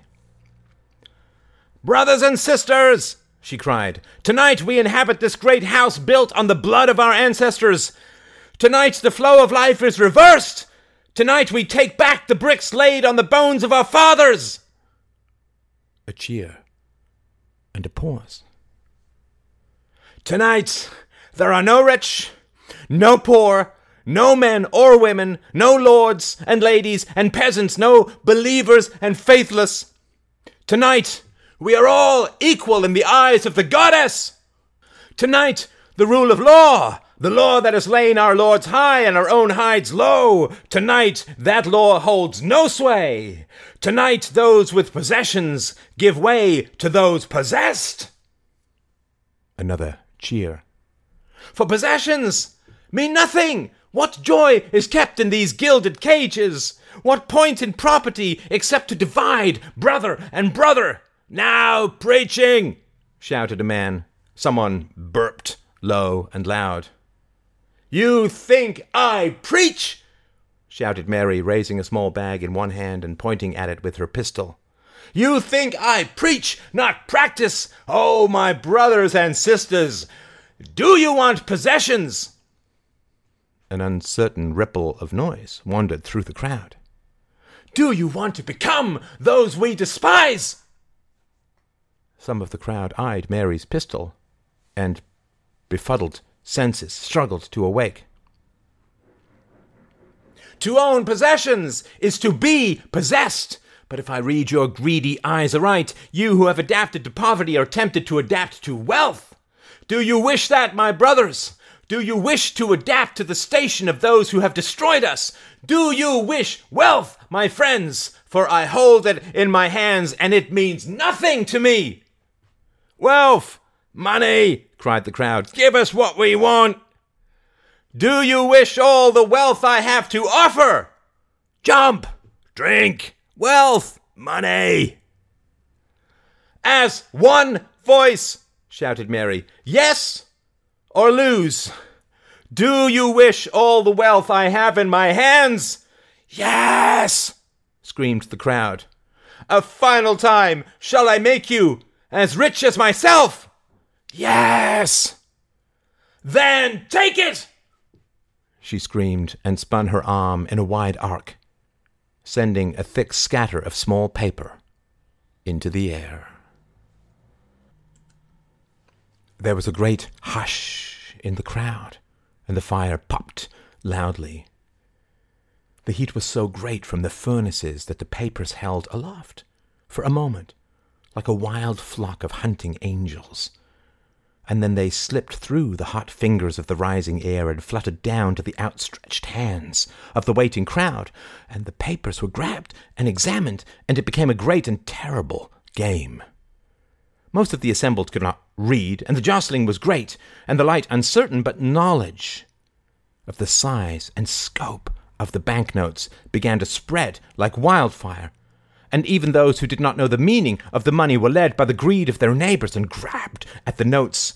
And where they were torn, there were brutal fights, and where the notes went into the fires, there were burnt, scrabbling hands and pitiful screams, and all dark old devils were loosed on the crowd, and loyalty and historical travels were utterly sundered, and those with one or two notes stood uncertain whether to gather more or flee, and were torn down by their brethren, and those who tried to edge their way out were also brought down, and clothes were torn, and fingers and eyes were broken, and the others in the rest of the house hurled themselves into the room, drawn like moths to the oldest fires of human greed, and the glass wall gave way and shattered, and broken glass spun through the grasping fingers, and the fight surged against the fire, and loosed it from its foundations, and it stalked forward on bright, famished legs to consume paper and persons as one.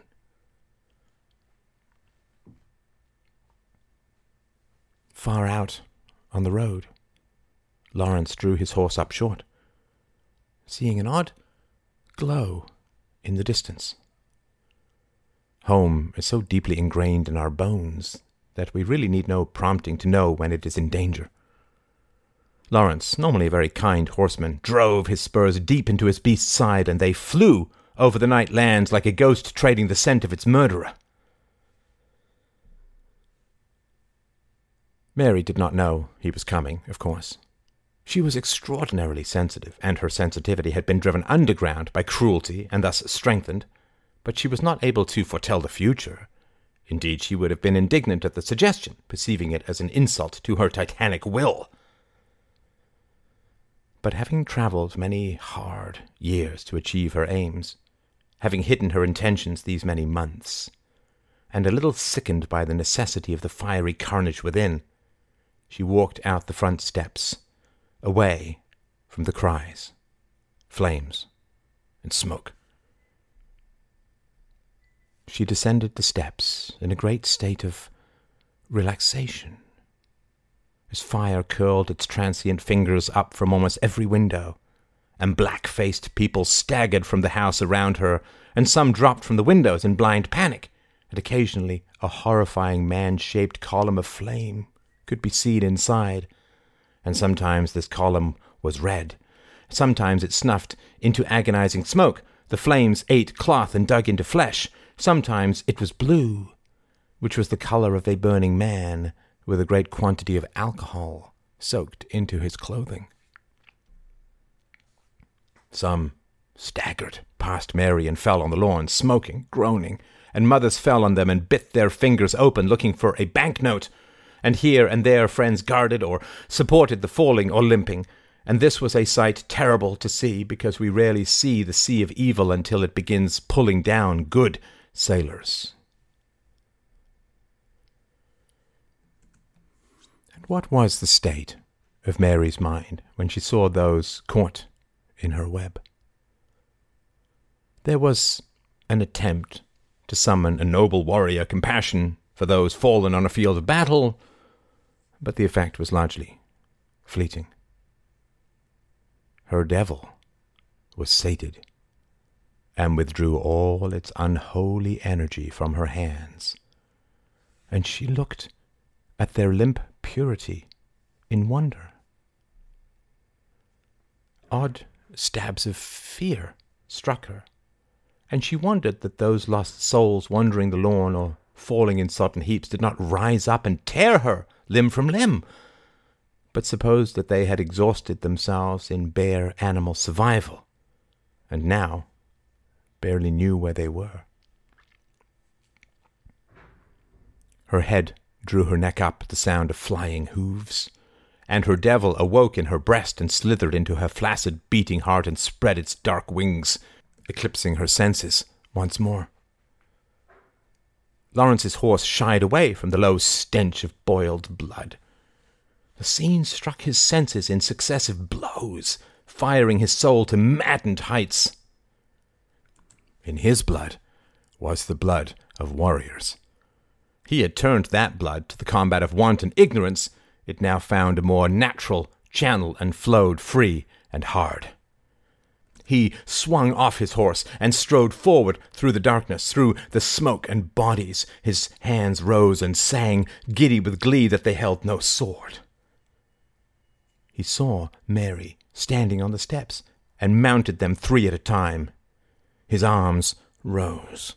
He did nothing to stop them, and his fingers fastened on Mary's neck, and she did nothing to stop him, save that her eyes rose and dared him to extinguish them. He raised her off the hot flagstones and threw her against the wall. Her head struck the bricks with a brittle eggshell sound, and his heart soared. Where is my mother? he shouted, advancing on her. Oh, Larry, she cried thickly, raising her eyes to him. Red ran down her face as if her dark hair were weeping blood. I sent her away. I am not such a monster.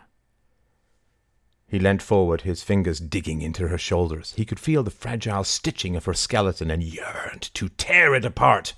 What happened here? Her eyes widened. I, I, I had a feast, as, as, as, as you did. My home is in flames. What have you done? He shook her violently. Her head lolled and snapped. Forward, her hair spun and sprayed blood on his face. There was a terrible groaning release from inside the house as some level or staircase fell to the ground, and a dragon's breath shot out the front doors. Sparks blew into Lawrence's eyes, and he dropped Mary and staggered back involuntarily, crying out. She strode forward, her dress smoking. Everyone must adapt to you, Larry, Larry, quite contrary, mustn't they? Even before you tore my home from me, we all had to adapt to your sunny vision of a better world. And we acquiesced because you were great in your power and feared no man or woman. And then a little farming man, a man who paid you tribute in his heart and hands, rose against me, and then your power fled before you, didn't it? And you bowed before him and suffered me to be fed into the jaws of the night, a child of twelve. Had you saved me, I would have been your slave, for you would have earned your power. But as it was, I set my teeth and heart to tear into it and take it away. I, who could have been a gracious saviour of the age, adapted to vengeance, though it cost me my soul. And I adapted to goodness to break your power, and now all that is left is for you to adapt as you have forced so many others to. For I have burned your home and future as surely as you burned mine, and damned we both shall be. But at least I have chosen my damnation, and not just let it be taken from my stupid hands by a poor little girl who, though poor, was rich in justice and can now die content. Lawrence stood slowly and gripped Mary's neck and stepped forward slowly and steadily into the furnace and the burning wind blew her blood and sticky hair in slow snakes around her head. And she opened her mouth wide, and he saw her teeth, and his fingers closed tighter, and his heart seemed to erupt in black joy as her eyes bulged, and a terrible smile widened her gasping mouth.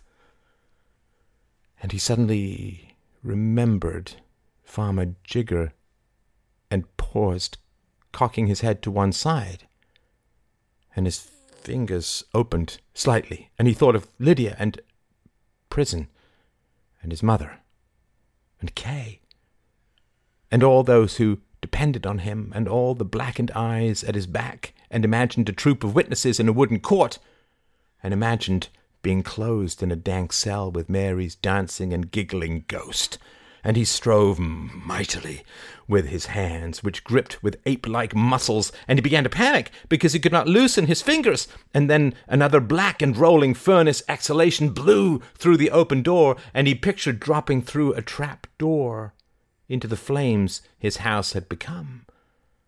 And that could be his home for eternity. And then the image of Mary, naked with flat breasts and legs blending down into fur, dancing on the lip of his blazing hole, and drinking water, and wiping her lips, and lowering food to him, and then flicking it into the heart of the fire. That she would be mistress of his soul for all time, and then his fingers flew apart. And he picked up Mary's jerking and coughing frame and walked off the burning porch. And as he carried her slowly down the steps, the roof of the porch leaned forward and fell over the spot where they both had stood. He carried Mary over to the road and placed her silent, singed body on the grass, and then walked back to the pyre of his former home and carried those in danger of its collapse a short distance, and then stood watching the flames sending endless sparks deep into the night sky. Chapter 66 The Twins Report Lord Serbs met Stephen and Jack in a pub of their own choosing. They ordered two pints and set them down next to each other. He knew their habits well enough to be unfazed by their habit of drinking from whichever flagon was closest. They began by giving a full report of their interview with Mary. They did not finish each other's sentences, but alternated between them with disarming fluidity. After a few minutes, Lord Serbs found himself dizzy from the natural habit of switching his gaze from one to the other, and settled at looking at a small list of band patrons nailed on the wall behind their heads. So finally, she counseled that we kill her, finished Jack. Stephen took a sip of beer. Are you not drinking anything? No, thank you. It was well done. He paused. Would you say that in your combined experience she was adroit in her responses? Stephen cocked his head to the left. Jack's went to the right. Most impressive, said Stephen. Best we've interviewed, added Jack. I would be most interested in upgrading from interview to interrogation, and we would be most within our rights in doing so, given her answers, but it would be more academic than practical, for she has given up the ghost already, and would, in our view, be impervious to torture. Well, not impervious, but she would be most unpresentable afterwards. Lord Serbs frowned. I don't condone killing her, of course. Is that an admission of permission? asked Jack. Or a barrier to the exploration of that option? No. She must be allowed to live. She is powerful and subtle in her thinking. To kill her would amount to saying we have no reply to her arguments. Jack smiled. But we have no reply to her arguments. At the level our questioning was cut off, all depended on her belief in God.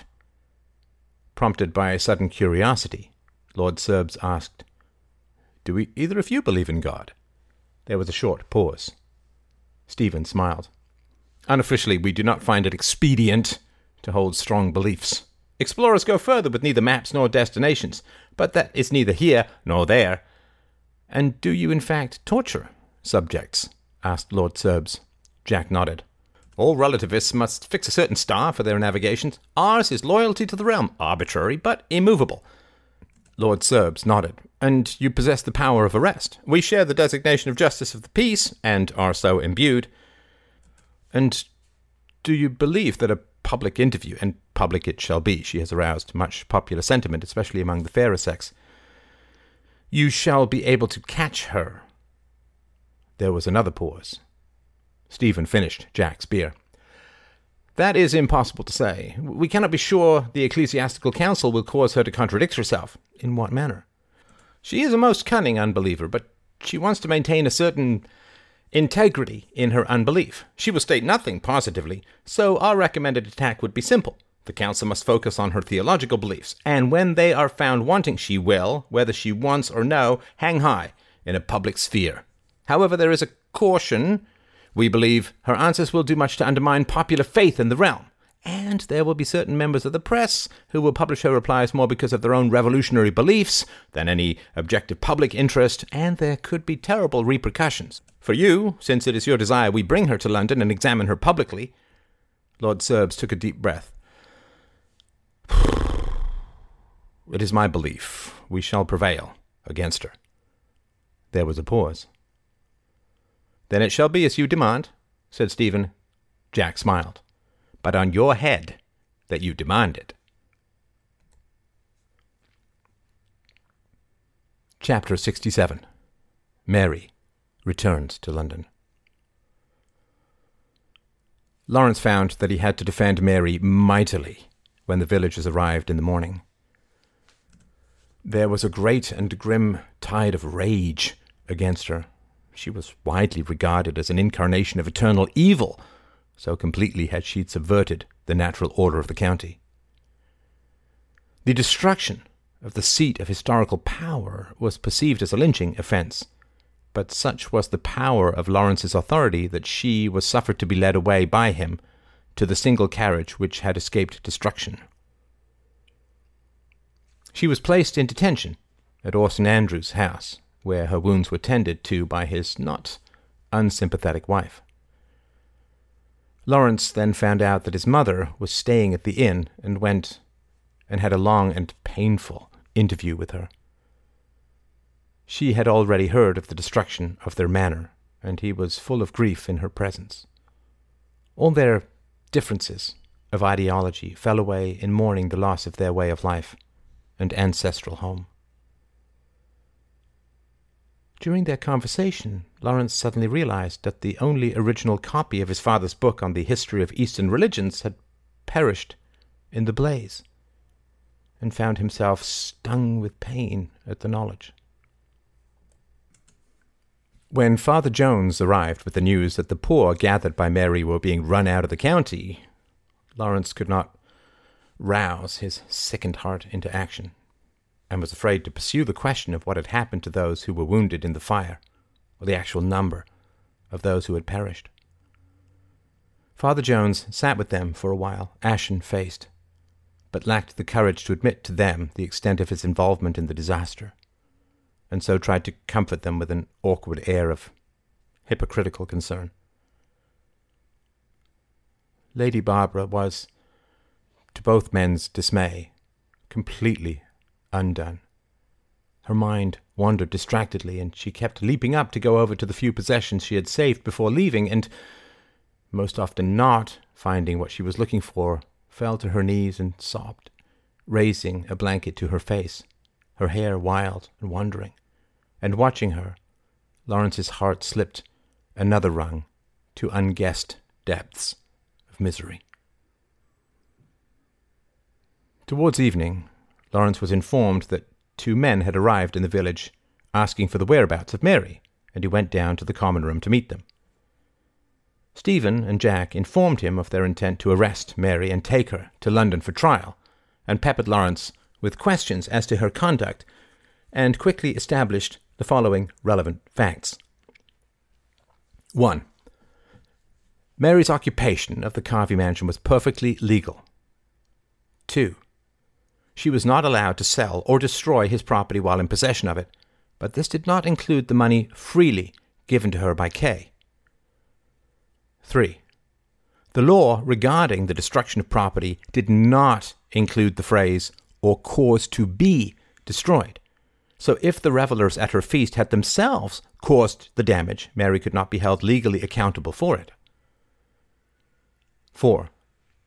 If all the revellers had died or been dispersed by the townspeople, Mary remained the only witness of the events of the previous night. 5.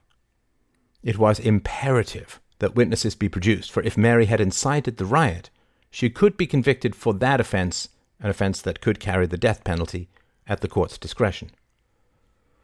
6. If no witnesses could be produced, and Mary declared her loyalty to the realm and belief in God, she could not be found guilty of any crime, and would be able to resume her duties as mayor.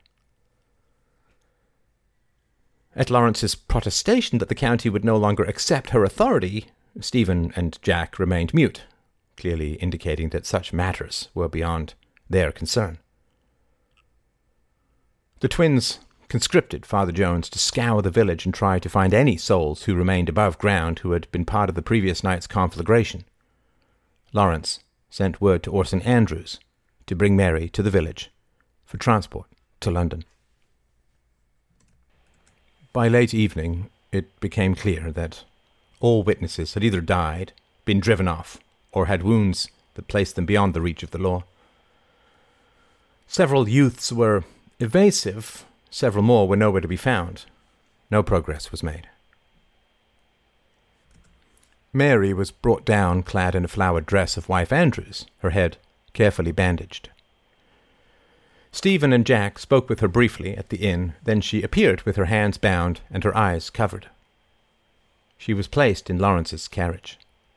He could not stand the prospect of riding inside and borrowed a horse for the journey to London. Stephen and Jack rode inside with Mary. The carriage entered London unobserved, but word quickly spread that the famous Mayor O'Donnell had entered the city. She was placed in the room of a nunnery. It was determined by Lord Serbs, Jack, and Stephen that a civil trial would be useless, so her case was handed over to the ecclesiastical authorities, and a council was set to convene as soon as possible. The Archbishop of London was out of town for several days, which allowed voluminous copy to be devoted to Mary, her cause, and history in all the London papers.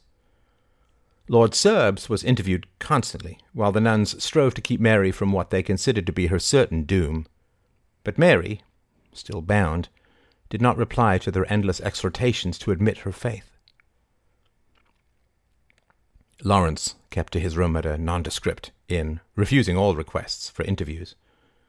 Kay came to see him, but he refused entrance even to her which caused her great agony, since her nature naturally interpreted this as a rebuke for her role in the grim affair. She sat in the inn's common room, drinking tea and dithering about whether to wait for Larry to see her or go back home to be with her mother. She was driven from the room by reporters and decided to stay for Mary's trial in the hopes of seeing Lawrence afterwards. Chapter 68 a sudden reacquaintance. Adam met with Squire Pounder, as requested. The good squire had adopted a mustache, a cane, and a rather exaggerated limp to avoid recognition. Slowed by his hobble, they took some time to reach the bank. Now remember, said Squire Pounder before they entered, I am George Dawson, who has recently inherited some capital on the death of an uncle in the West Indies, smiled Adam. Yes, I recall. It is important for both of us. I accept it with all due seriousness. Yet, do you think the stagger quite necessary? A man is known by his walk, replied Squire Pounder. Remember, I have more experience in business than you. Very well. Good luck to you, Mr. Dawson. Squire Pounder grinned and pumped his hand. And to you, Mr. Footer. After waiting for some time, they were finally shown into the office of the loans officer. Adam blinked at the sight of the man behind the desk. Jo- Jonathan? he asked, dumbfounded. You know this man?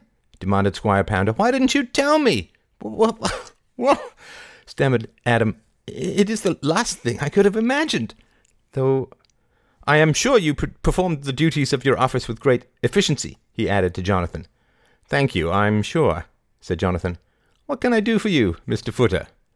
Well, well, we, we have come as two unassuming merchants, Mr. Footer because at a value of a certain idea, and myself, Mr. Dawson, because of a recent inheritance received due to the blessed generosity of a deceased uncle, late of the West Indies. This degree of detail is quite unnecessary, interrupted Jonathan.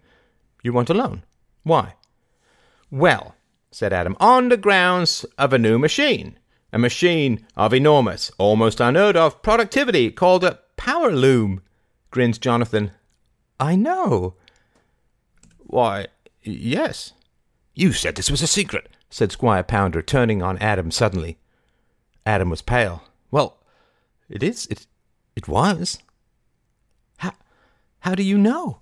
he asked Jonathan. Because of your time at the Carveys. Well, no, not really. I had no interest in business then, replied Jonathan. But I had a most enterprising group of workers in here just yesterday asking for a loan. A group of workers who used to work a factory on Lawrence's lands, run by a remarkable woman named Mavis who adopted a stable boy. A group of workers who, if their figures are any indication, will present you with stiff competition. Thieves! cried Adam. Perhaps, smiled Jonathan, but very productive thieves. Did you grant them a loan? asked Squire Pounder, wiping his brow. Well, that is privileged information, of course, replied Jonathan. Yet I can say that if your figures match theirs, you stand a good chance. It will do the bank good to have two companies in this industry. Makes everyone more efficient. We can do better than them, said Squire Pounder confidently. We have contacts overseas. That is certainly of value, admitted Jonathan, leaning back in his chair and clasping his hands behind his head. Now, the floor is yours, he smiled. Convince me.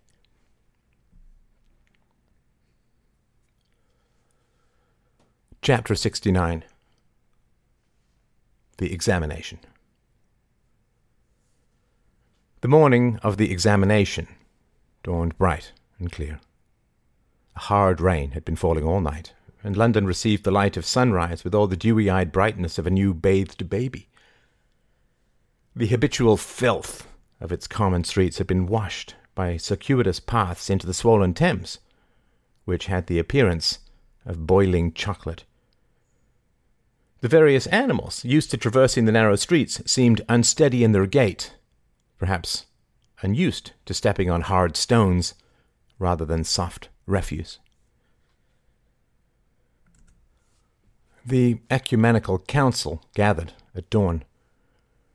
The Archbishop of London, a slow, ponderous man with the unlikely name of Gelasius Mercury, gathered with twelve bishops and Lord Serbs in a large, cold room in Whitehall.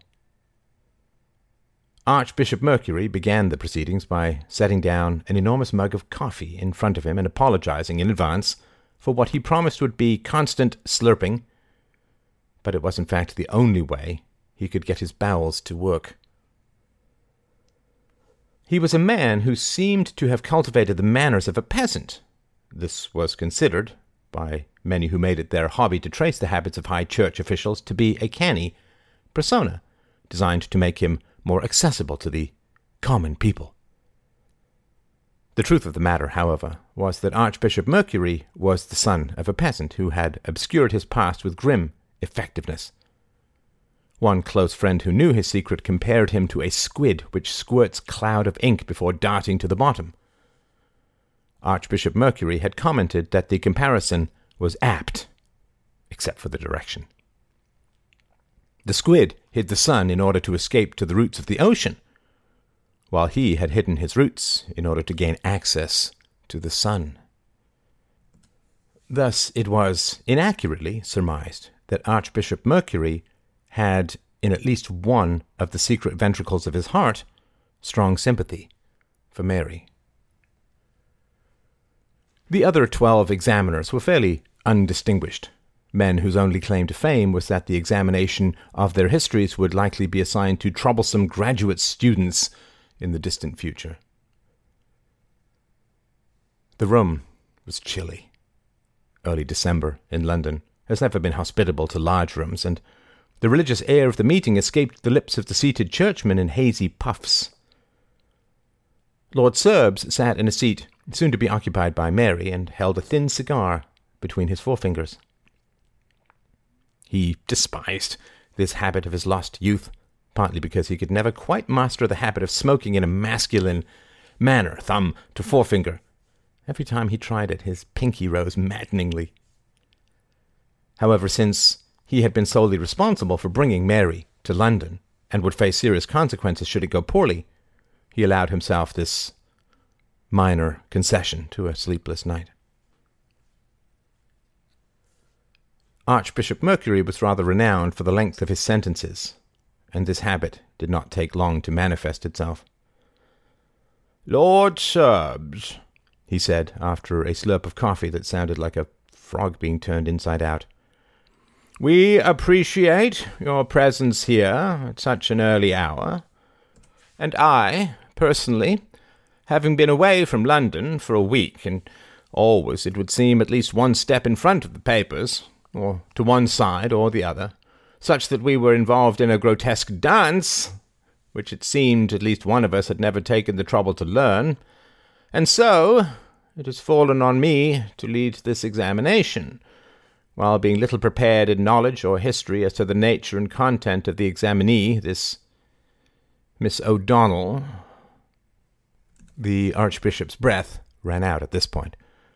But as it can be supposed, he heard his bowels awakening, he combined an inhalation comparable to a wide wind striking his face with a violent slurp of coffee, which sounded like a bugle being horribly overblown and then cracking. All heads shrank back at this sound, and then turned quickly as the great doors opened, and Stephen and Jack entered, apologizing for their lateness. But apparently their landlady had not tugged at the string they had tied to one or the other's toes, and left outside the door. Lord Serbs rose and gestured for them to sit. Your Graces, he said, here are Stephen and Jack Truvalds, brothers who share the JP position of Croydon, and have been the only ones thus far to have interviewed Miss O'Donnell. Ah, then you have much to tell us. Do you wish to submit questions or report independently? Another slurp, this one with all the drippy explosiveness of a wet wind from the nether regions. Expressions froze, then relaxed, as the source of the flapping noise was determined to be the less offensive end of Archbishop Mercury's troublesome digestive system. Stephen rose. We shall report. She is self educated and remarkably intelligent. Jack rose, knowledgeable of law and extremely evasive in her replies. Her argument thus far, she grants, that the source of aristocratic authority is divine right, but is more a proponent of natural law, and that there are certain inalienable rights, but she would submit to direct royal command within certain conditions, but refused to admit her belief in God, which the whole foundation rests on. That question she deferred to this council. Ah, said Archbishop Mercury, leaning forward to sip. Foreheads furrowed, waiting to hear, but the Archbishop merely frowned at something in the mug's contents and set it back down again. His robes expanded mightily in preparation for a sentence.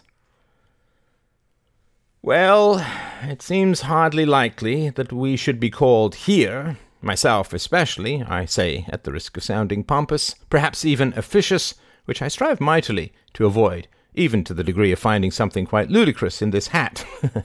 to ask such a simple question as, Do you believe in God?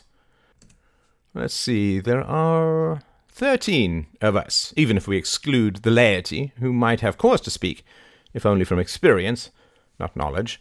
So if we include only our church representatives, that leaves thirteen of us and only five words.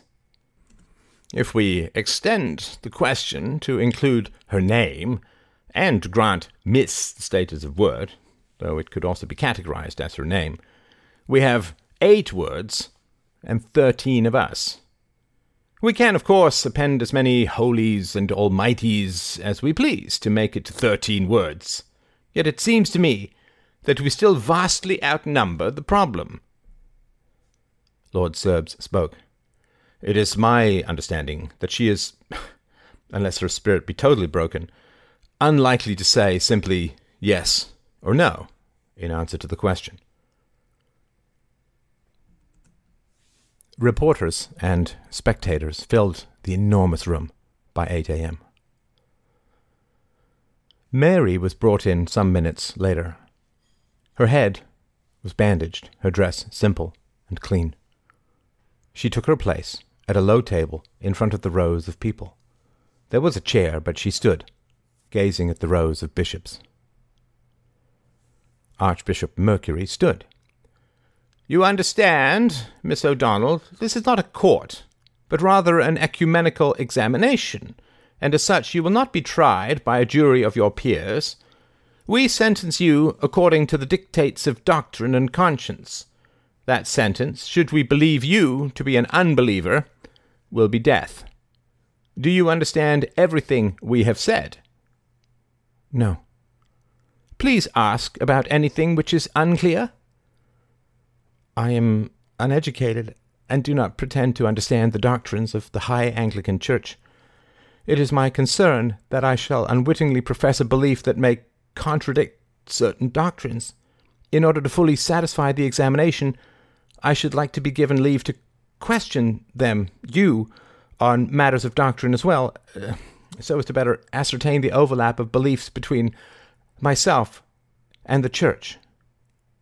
A bishop coughed. But it is our understanding that you spent some significant time in a nunnery.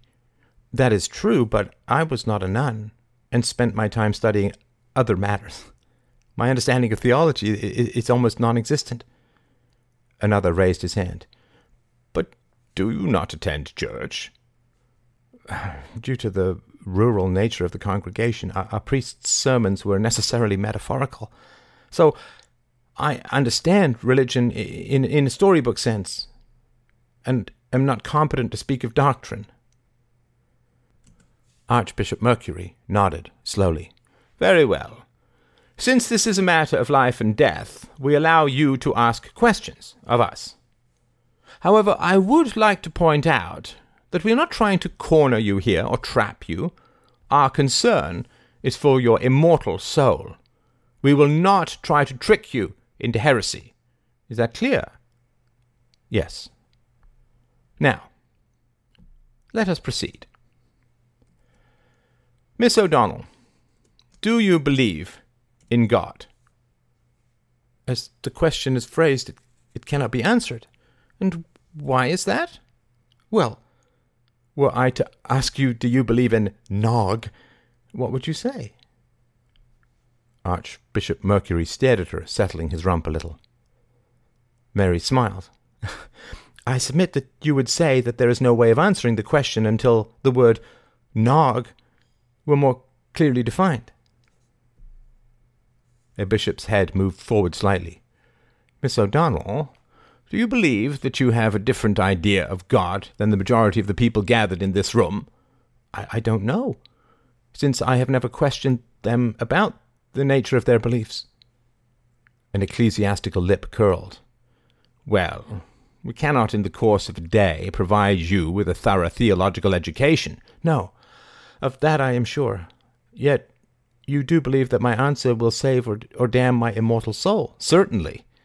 Then, then if I say yes to the question of whether I believe in God, and it turns out that what I believe in is not God, then I am damned. Another bishop shook his head.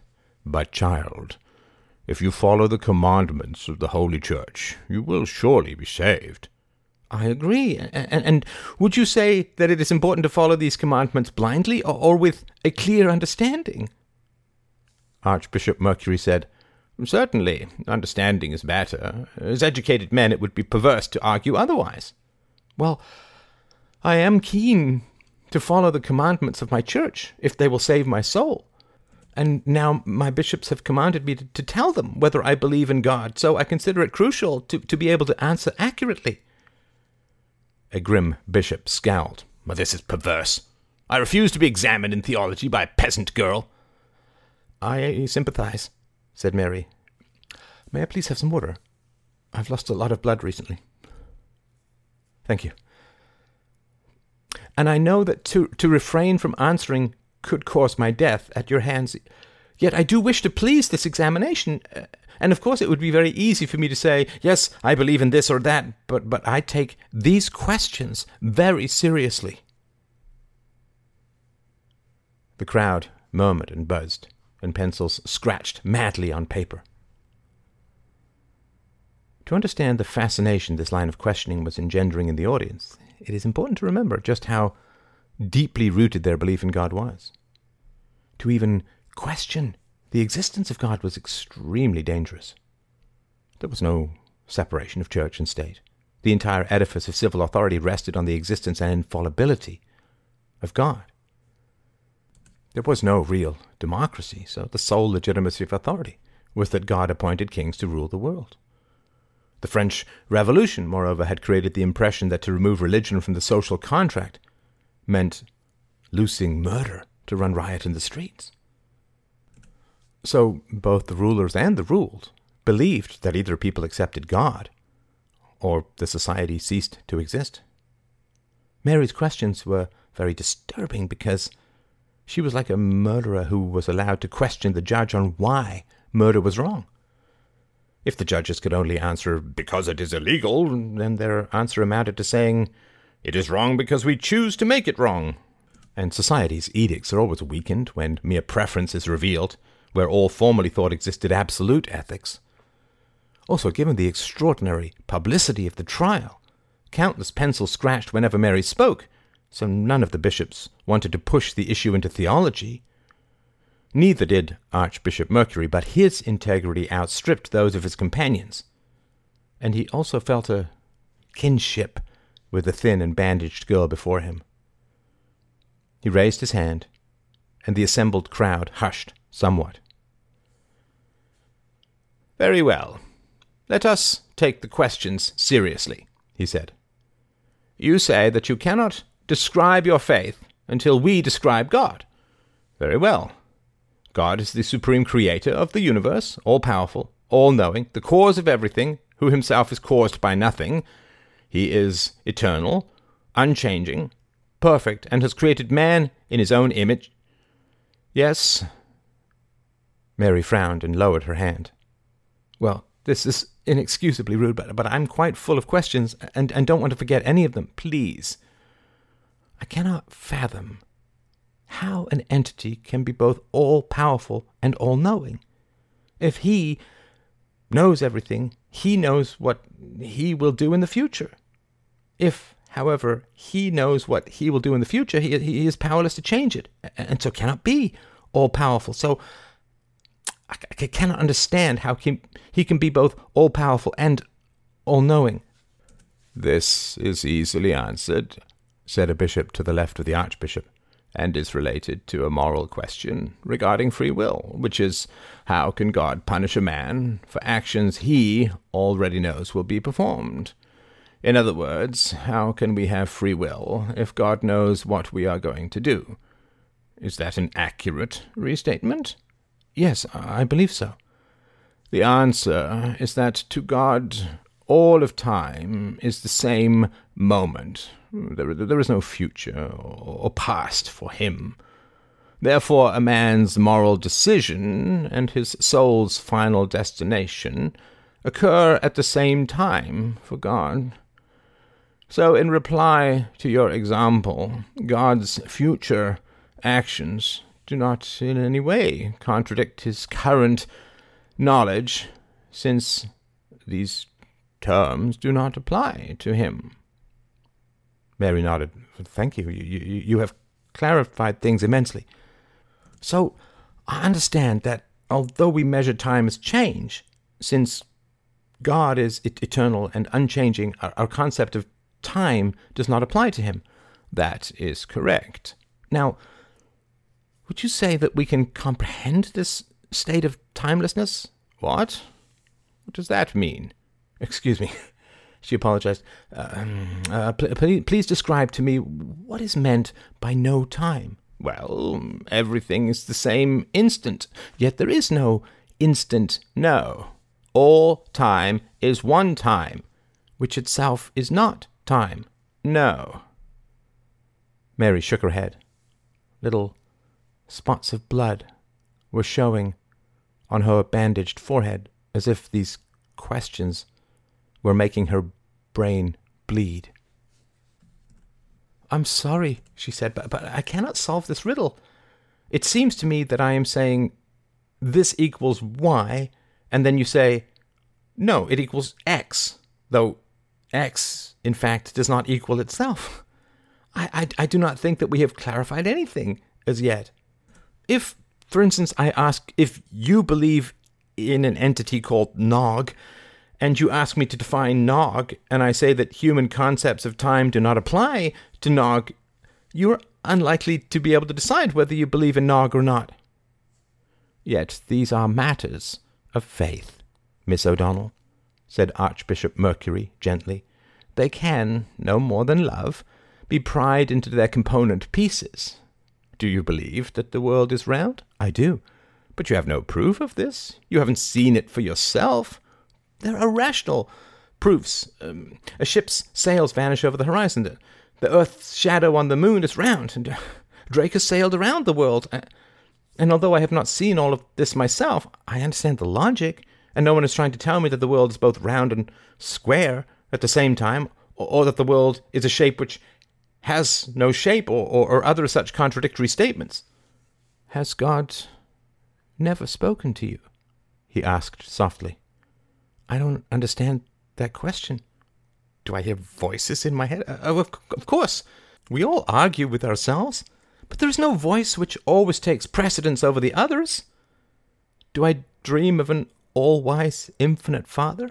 Of course. But I also dream of fairies with elephant trunks, yet have not tried to persuade men of science to include this new species in their textbooks. Mary did not seem angry, but the audience could feel a strangeness in the air, an odd sense of awkwardness, incisiveness, and barely contained rage filled the chamber, like her imaginary elephant over that long gone children's table. Have you eaten, my dear? asked Archbishop Mercury. I was too, I, I was too nervous, but, but I could eat now. Do. I call a recess. I suspect that we have a lengthy day ahead of us. The bishops retired to an anteroom, and there was great consternation. Many different oppositions were raised to the current undertaking. They were, generally, one cannot teach calculus to someone ignorant of calculus.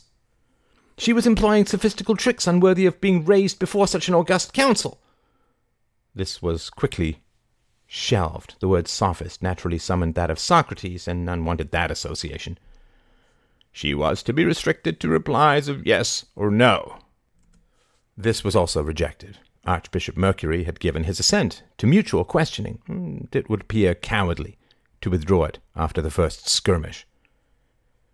Far from being merely inquisitive, Miss O'Donnell had a hidden agenda which was satanic. This last sally came from a bishop long suspected of using theology as a thin veneer for rank superstition, and he withdrew it grudgingly under extreme protest.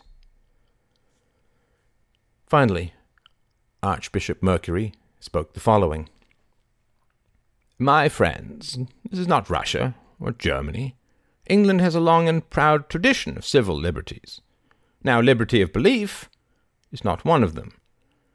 It has been said that the true bargain is between ourselves and the aristocracy, that we legitimize their rule and they collect our tithes.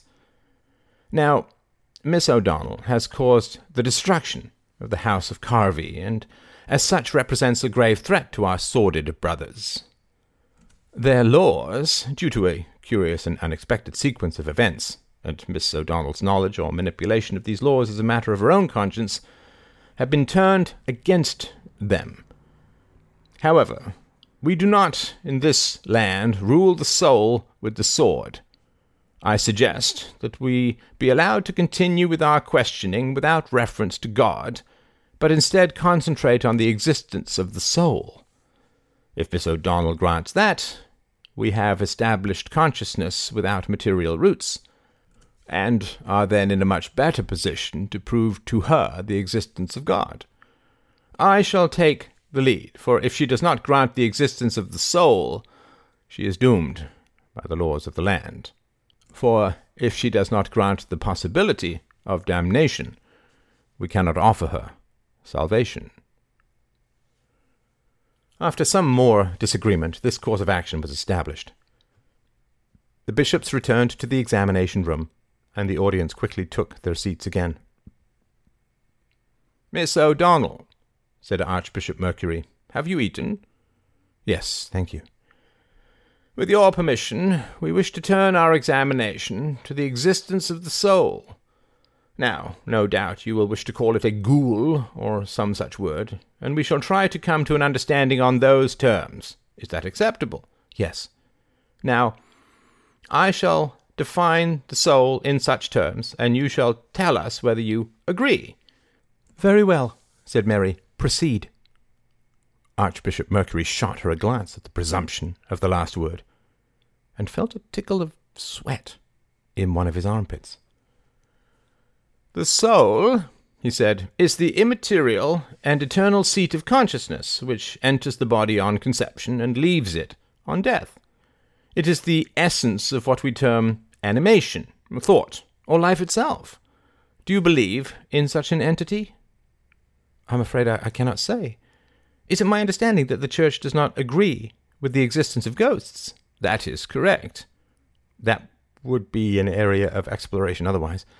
As to the question of the soul, you say that it is eternal? Yes, and thus is different from all other forms of material life. The same goes for its immateriality, since no known life is either eternal or immaterial. This is also true for inanimate matter. Stones, of course, are neither immaterial nor eternal. That is so.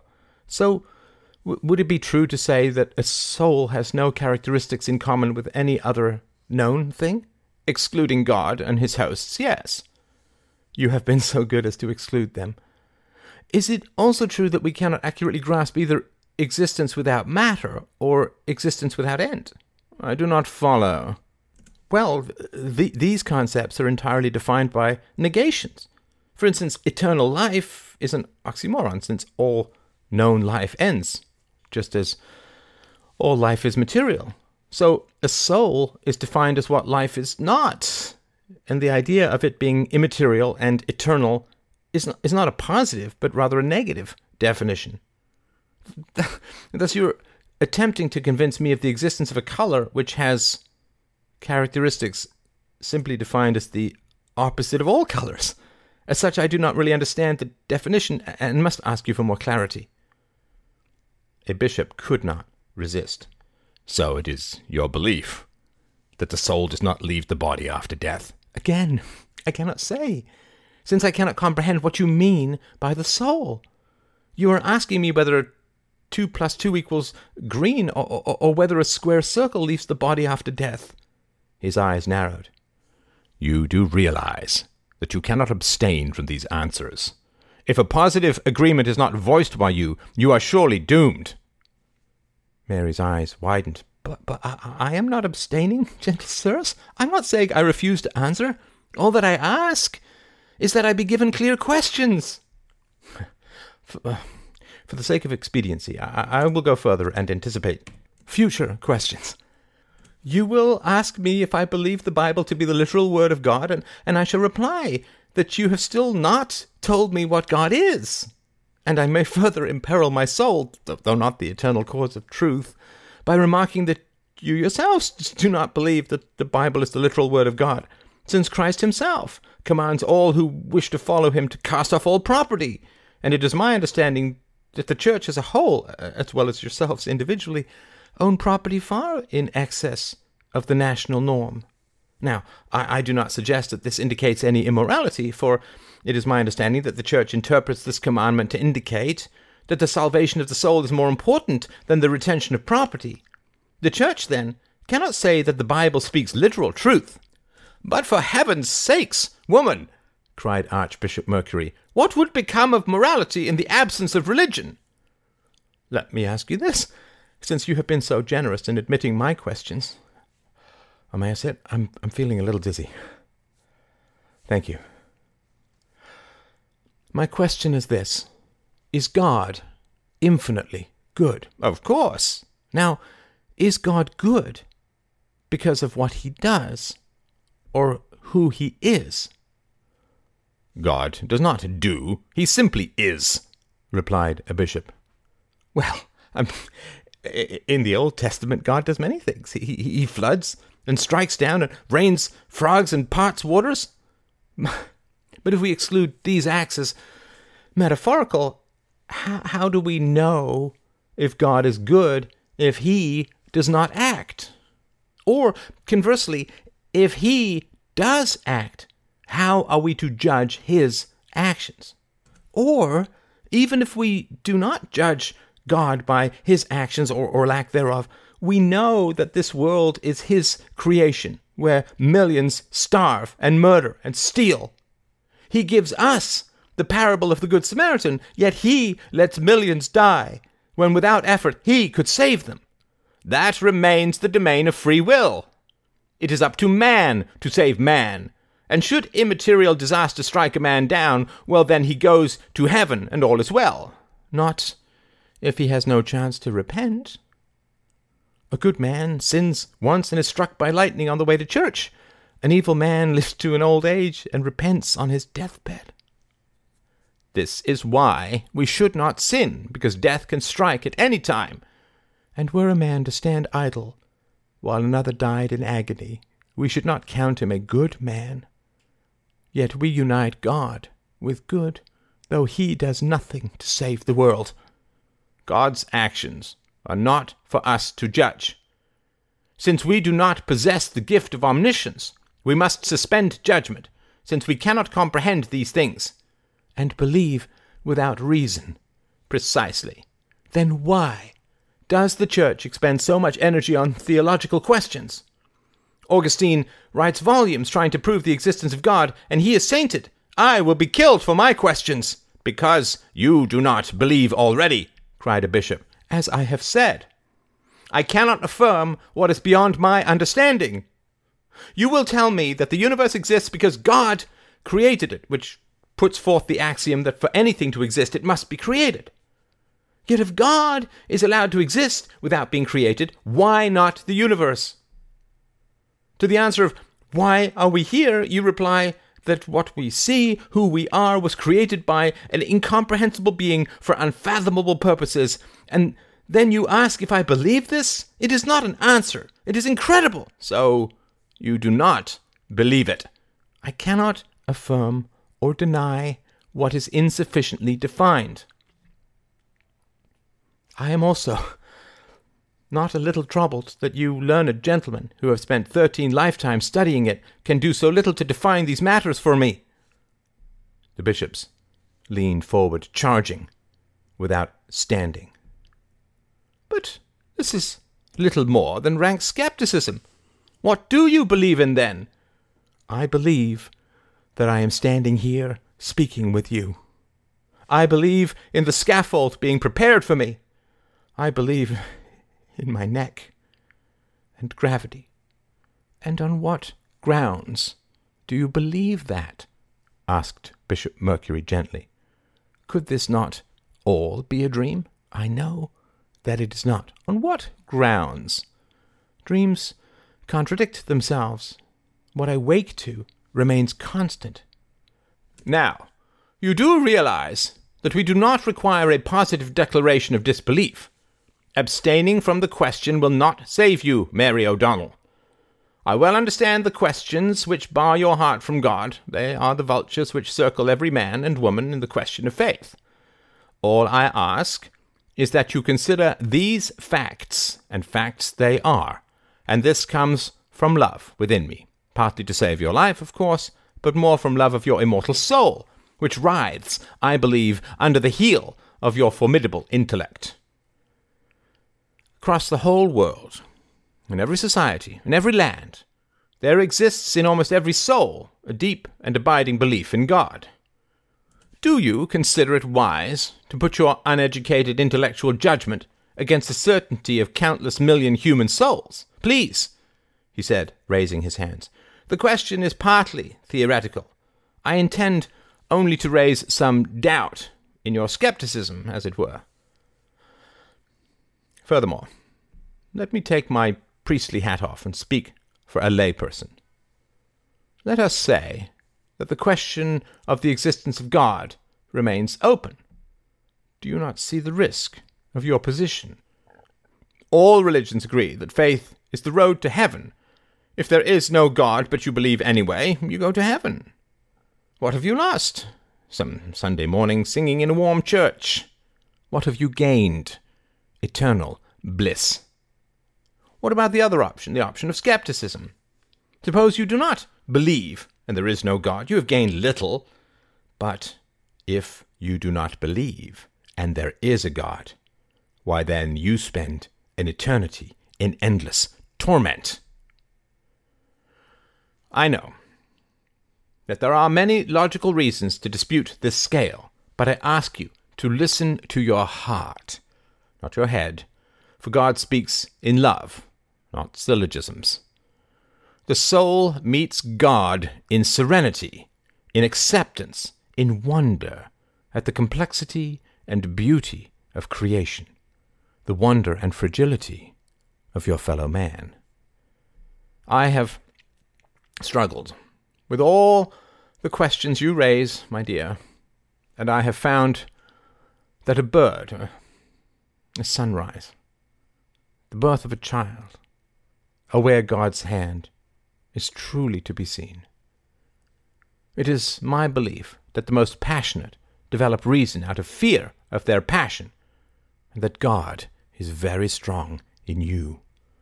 Why else would you fight so hard? I do not doubt that you have suffered greatly in your young life. There has been poverty and want, of course, but what I see is a brilliant mind that has developed in the absence of gentle care and loving guidance. But there are some who are able to see the wonder that you are. We are not all peasants. The church is here to embrace you, not chastise you. The church is the great refuge for brilliant minds, for deep and powerful hearts such as yours.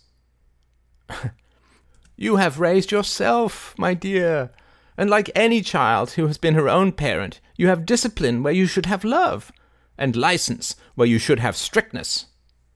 Your great and obvious powers have hitherto warred with the world, and well I understand that battle, for the world you have known has rejected and tried in its blindness to murder what is best and most pure in your soul. But there is another world, Mary, a world where you can be seen and loved for who you are, a world that will nurture all that is great and magical in your heart. This is the world I offer you. I ask for faith, not in God, for that may be slow in coming for you, but faith in the good motives of those who can see your greatness and love you the more for it. In this circle, you shall be accepted for all the qualities that have made you a homeless wanderer. Take that step, Mary. Rise above your anger and take a step towards open arms. Do not let your rage carve the world into the mask of a hunter. Mary stood for a long moment after the Archbishop's passionate speech, her head lowered. When she looked up, her eyes were wet with tears. She gazed at Archbishop Mercury for almost a minute. May, she whispered, may I join this world if I do not affirm that God exists. Were we philosophers, I, I would say yes, but we are men of God. But I believe that it may be through me that God speaks to you. Mary smiled and blinked, laughing suddenly. Funny. I always thought he'd be taller. Sorry, that was just nerves. Ah, of course, you tempt me.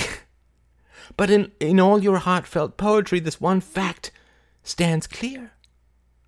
You claim to value what is most precious in me, and there is more in me that is precious than either of us can know. But what I find eternally precious are my questions. And it is precisely this which you require I destroy in order to join you. You do not love me. That would break me and you cannot claim to speak in love, or you would not make this request. The shadow of the gallows stretched long over this conversation. I know that you wish to save me from death, but by virtue, or the lack of it, of you being able to save or kill me, you cannot offer me my life without destroying what is most precious in me. There was a sob in the audience. Kay closed her eyes and raised a handkerchief to her face. Outside, the high sun drew a shroud of clouds over its ashen face, and the room darkened. There was a long pause. Then Archbishop Mercury spoke. This examination is at an end. Mary O'Donnell, we have found you guilty of heresy against the most holy Anglican Church, in that you refuse to affirm the existence of God or the immortal soul. Thus you cannot affirm the legitimacy of our civil rulers, since they derive their authority from divine dispensation. This would be considered high treason in a court of secular law, but has little relevance here. He took a deep breath. It is thus the sentence of this council that you be taken to Newgate prison, and from there be taken to a place of execution, and hung by the neck until you be dead. He raised his eyes to Mary. And may God have mercy on your soul. She smiled, her eyes brimming with tears. And may Nog have mercy on your ghoul.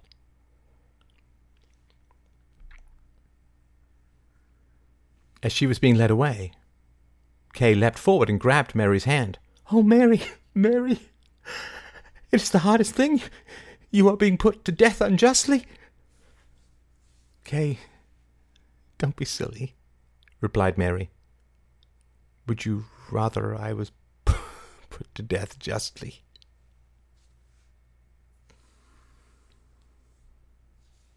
Chapter 70 A Night in Newgate.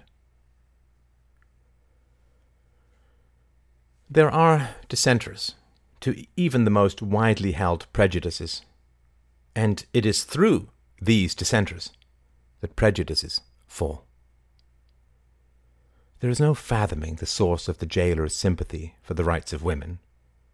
He may have had a wonderful mother. He may have wanted to be a woman but the most likely explanation is that, being a jailer, he was exposed to such a wretched procession of men that were he to believe that women were the inferior sex, he would have expected that every time he climbed from the hellish depths of his job to the light, he would find that civilization had been entirely scrubbed from existence by a god, who, though he may have been infinite, found that his patience was not. Whatever the reason for Samuel's sympathy for women, he was very gentle towards his newest and very short lived inmate. When he heard that he was receiving a heretic, he steeled himself and set his teeth in a grim stance, for he was used to rather wide eyed lunatics who cursed God in such wild tones that he was generally obliged to grapple and gag them. When he saw a woman, he spoke to the warden, asking why she was given to his care, and received the response that heretics always went in the same cell, at the bottom, and that this one, being a woman, in form mattered little, since she was a damned, damned, soulless creature anyway. Samuel was a man of rather unconsidered religious opinions, and did not think deeply on the question of killing people for their religious beliefs but he could not help but think that Mary O'Donnell was far from soulless. In fact, he got the distinct impression that she was somewhat overcharged with whatever matter the soul was charged with, and the odd thought struck him that were she to fall in flames to hell, the entire infernal land would creak and groan under her weight. And should she go to heaven, he thought for a moment before dismissing the thought, the host of angels, though infinite in number, would surely bulge and scatter in the vehemence of her entrance. Reporters came to speak with her. They were not the sober suited, weighty men of letters who represented the more sedate and conservative elements of the press, but rather a species of spidery, unshaven radicals who trooped in and sat with her for hours, smoking in the grim depths of her cell, scribbling madly by candlelight. Mary spoke softly about matters that Samuel did not follow very well, except that she seemed very much in favor of merchants and very down on the aristocracy. He kept a list of the people who came to see her, though names such as Xavier P. Scribblehead did not give him much faith as to their accuracy. Finally, a woman came down in the early hours of the morning. She was a woman of rare beauty, who seemed to be some sort of celestial squirrel, in that she carried her physical wealth in her plump cheeks. Samuel was unused to beauty and stared at her in wonder. He felt the radiance of loveliness against his skill in a strangely subterranean manner, as the restless dreams of late afternoon naps are altered when a square of sunlight slowly slides over the sleeper's eyes. He duly wrote down her name, which was odd to him, for his instinct of class, so well honed in English society, did not indicate her aristocracy. Still, he bowed, for good measure, and showed Lady Bracknell into the cell room. Mary was asleep, her head lolling against the wet brick of the wall.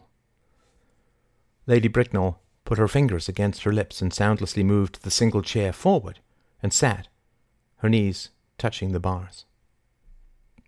Samuel shrugged and closed the door softly, leaving the pair in peace.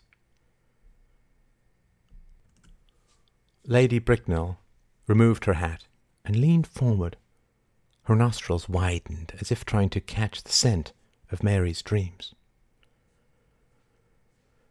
Mary was in the throes of an old, old dream, wherein she was being chased through a rich mansion by a froth nosed and silent horse, until she stood in front of a wide glass of French doors overlooking a churning fountain.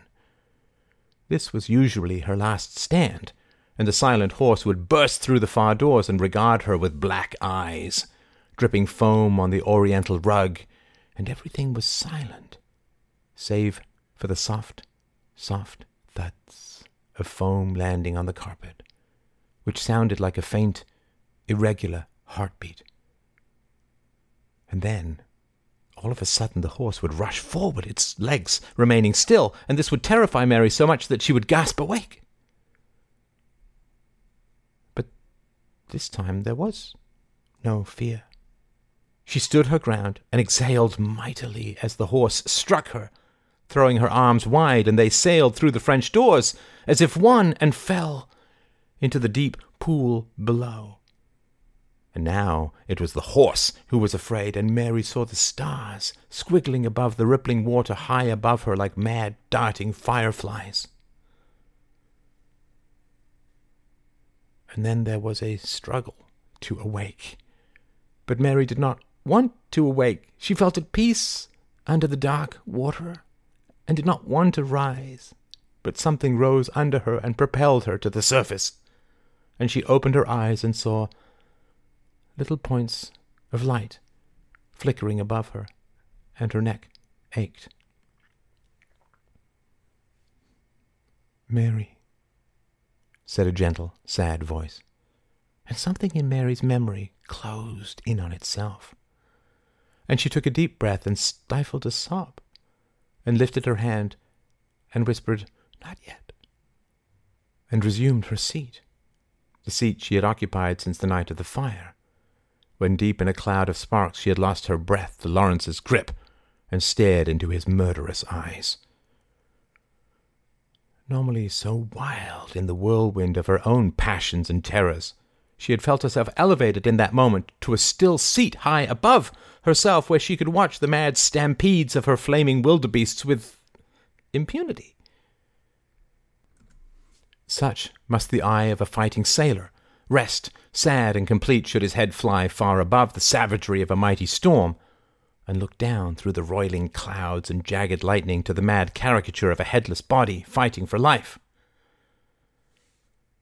But Mary was able to think clearly, which she was grateful to experience, even if just for a few days before death, which, even in her present state of clarity and calm, could not come soon enough. It struck her that the feelings one possesses on death could be what one feels for eternity.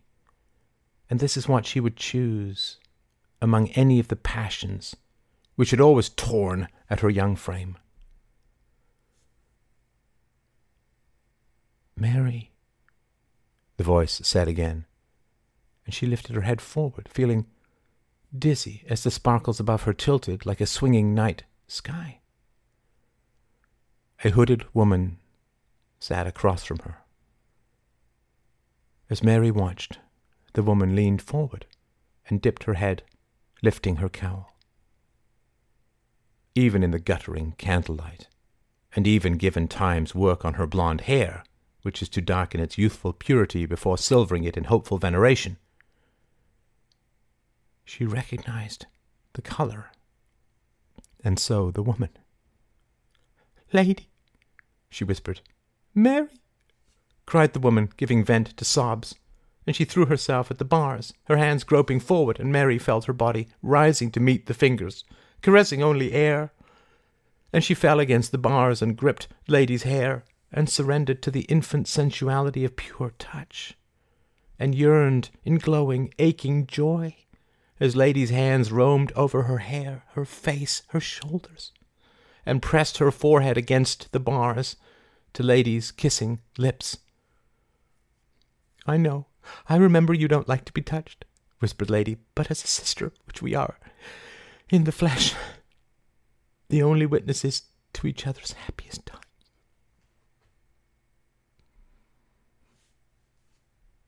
Mary cried. Then, her body, her skin, her very pores cried out to be filled, and she groaned as she pressed herself against the rusty bars and surrendered herself to the wide warmth beyond. At length, her sobs subsided, and she twisted against the wall and let her legs flop long. And Lady sat down too, and they linked arms through the bars and held each other's hands and tickled each other's forearms. And Mary felt a new peace. It was like her spine oozed warm caramel, and it filled her flesh to overflowing. So did you marry Josh? asked Mary, and they laughed, remembering the boy who tied poems to the trees where Lady walked and tossed her hair. No, my father married me off to Mr. Bricknell, two counties over, much to the advantage of the family. But then, she smiled, he was always good at breeding his livestock. They laughed at men then. The laughter that women need to survive some men. Mary touched her lips I'm sorry. I'm sorry you lost him. Yes, replied Lady simply. But if I am a good woman, and I hope I am, we shall not meet in the afterlife. And they laughed again, and cried a little more. And it was the laughter of sisterhood, which outlasts all the terminal affections of men. Do you have children? asked Mary. Yes, Three, two boys and a girl. Of course, I named my first girl Mary, but she died, poor thing. So I named the second Mary, but she died as well. But the third one is still alive. Not bright, of course, not at all. But you have to know how shallow and vain blonde girls are. Yes, they are most silly. Are you happy? Well, my husband travels a great deal. You know, I have thought of you often. Not every day. Everyone says, not a day passes when I don't think of you. Wait, is that right? A double negative, but right. Well, I would say that I thought of you every three days. Maybe three and a half. No, three is right. Oh, my maths. I would think of you coming to my house and keeping me company. So selfish. But I would live in your attic, quiet as a mouse. Well, of course. You always spoiled me, Mary. You always watched me. I was very noble in those days. I thought of you as my lady in waiting. Now I have two, but they're not half so clever as you. They don't tell me stories about armies. I tell them your stories. Now that's immortality, smiled Mary. And then she suddenly turned towards Lady. Stay with me until morning, she whispered. I need you, and am more grateful than I can say that you have come.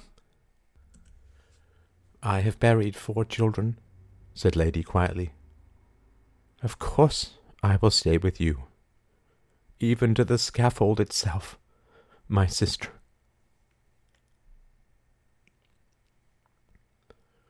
And Mary closed her eyes for a moment, and then she opened her mouth, and they talked until dawn, and all secrets were set free. The memories of private hiding, of the places on the river bank that were best to sit, of the shape of trees long gone and what they suggested, and the funniest habits of people long dead or scattered, of hidden places to avoid scolding, of boys now fathers and the foolishness of their fumbling touches, of learning to dance and the last skinned knees of childhood, and all the secret ways children look at the world, all the foolish wonder of our first and most elemental impressions. And as they spoke, they both felt that their lives took on some kind of shape. For there can be no plots without reference to our first chapters. And there was nothing between them but sweet words and old scenes. Scenes so old they were more fresh than the dank prison they sat in. And they smiled and wept in alternation until it seemed their cheeks were aching mounds of lost salt. Finally, they felt the coming of the dawn. There was no evidence of it in their deep dungeon, but they felt it nonetheless. It was hard to describe Mary's state. She was not composed nor serene, but she was very still. Life crouched within her, watching, like a toddler beside the body of a fallen mother. A priest was brought down, and Samuel entered and unlocked Mary's cell. The two women stood slowly, stiffly. Mary's legs buckled, and Lady leaned down and massaged her calves. One moment, said Lady. Oh, my legs are asleep. Thank you, added Mary. Within a few moments, she could stand. Oh, it's like walking on hooves, she murmured. They began mounting the stairs towards the surface. The general population of the prison was aware of the presence of their famous guest, and many catcalls and helpful suggestions rang through the frozen air. I cannot decide if I want to live, whispered Mary and Lady bent her golden head to hear. If there is an afterlife, I should like to haunt the Archbishop, which would prove him wrong about ghosts. But he would have been right about the soul. No, I would let him be, for uncertainty is best. I wish I had been more uncertain. But then I would have achieved nothing, so. Well, at least there will be an end to questions. I am composed like a sheet of music, and, and soon I shall be decomposed. Worm to frog, frog to fowl, fowl to man, man to worm. I could have run at any time. I'm glad to finally be considered threatening. You have to fight wildly sometimes for your enemies to notice you. These lies will not be undone in our lifetimes. well, mine for certain. They think I am a devil, but the devil is not a heretic. He believes with every stone in his heart. That wasn't my fight. Everything I took away never existed to begin with. Fog curses the dawn. Ah, me. the passions lead you here, then vanish to find a new victim. Some newborn child is now crying for no reason, no reason that shall, shall ever be discovered. They came out into the street, and policemen kept the crowd back. There were religious fanatics with crude signs of Repent! and numbered Bible verses. As if I could look them up now, thought Mary briefly. Some dropped to their knees as Mary was loaded into a cart. They clutched and cried out to the clear heavens, and a flurry of pigeons exploded from eaves troughs and scattered short, lazy pigeon distances before stumbling to earth. The colors were bright. So bright, thought Mary, that she wondered whether she had stumbled and dashed her brains out against the cart, and was now seeing with the senses of the soul, and felt a stab of horror that the afterlife might be just just a continuation of life, with all the same confusion and Mary, my daughter screamed a voice, and Mary turned her head to see a wild haired woman with grey eyes and angular cheeks and red gums. "'Twas I who left thee at the Jigger farm. I love thee and will see thee in heaven. She is my daughter, slut! cried a fat woman with short hair and blood vessels stretching her cheeks. She pushed the first woman in the face. My daughter! My daughter! Cried the crowd in great glee, attempting to lift the fat woman. Mary closed her eyes. Her soul was damned, saved, cursed for its hellish pursuits, and praised for its heavenly clarity. Every thought was called out from the roiling crowd. Mary felt the grating squiggle of the wagon's wheels as the men pulling her labored through the crowds. She opened her eyes and saw everything clearly. Each hair on each head stood bright and clustered. Each cobblestone was a planet, each beam of wood a wide desert, each thatched roof a frozen waterfall of tight wheat.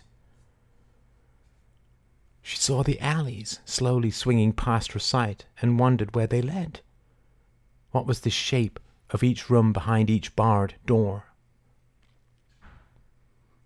Twelve people are fornicating this moment. Sixteen children are being born. Twelve brides bemoan their dresses. Two best men have lost the rings. But it is not I who will end to the world. It is the world that will end to me. There was the scaffold on top of a raised platform. Mary looked down and loosened her fingers from her palms. I hate that it is a show. And suddenly she could not remember whether she ate the peas she used to do math problems when she was a very young child, when the cook had caught her in the pantry. If I could eat anything now, what would it be? she wondered, and the reply came Myself. I don't care how they remember my end. I am a short morning's entertainment. Should I slap the hangman? she thought, then saw the Carveys' front lawn and the smoking, rolling corpses, and thought, that would be most unjust. She stepped down from the cart, and Lady crashed through the arms of the policeman and held her tightly, crying over and over, Don't be afraid, you are loved at once. She was pulled away, and Mary gazed at her face, then blew her a kiss, a tear trickling from her eye. Does my liver know it will die? My eyes know they look at nothing but the scaffold. My hands know they clench and sweat. My feet knows not, neither does my hair. A priest droned in Latin by her side. She swerved and knocked him with her hips, sending his Bible flying. Then she ran up the steps. There was a great roar in the crowd and cries of, Run, Mary, run! And she stood before the hangman who offered her a hood. She nodded. I would rather see nothing than my fellow men. The rough hood was placed over her head, and she sniffed deeply. Do they rinse them? She wondered, but could smell only the slight wood of honest burlap. Then she calmed. Then she relaxed. All her muscles seemed to fade into gentle obscurity. And she thought, Here, there, now my body knows. Every cell wears a hood and is ready. And she felt the noose slip around her neck and opened her eyes wide and saw the million million stars of the sun through the burlap. And she felt all her mad energy racing around her body. For the first time ever, she felt the enormity of her power as it raced from leg to arm to spine, trying each locked door, fumbling for a hidden catch on every smooth and veined wall, and then, and then that energy, whatever it was, the sum total of her being, well, then it ceased. Its mad rummaging. It sat poised in her great heart like a Persian king, like a great sultan, and every pore of her skin opened like an eye. And with great oceanic calm, she said, with one breath, Let us see. and then she fell. It was short, surprising, and then the stars in her eyes jerked, in a terrible strangeness invaded her body, and she felt that her head was the only thing about her, but there were great earthquakes below it, and the colors displayed themselves like dances for the last time, and then ran together into a white so bright that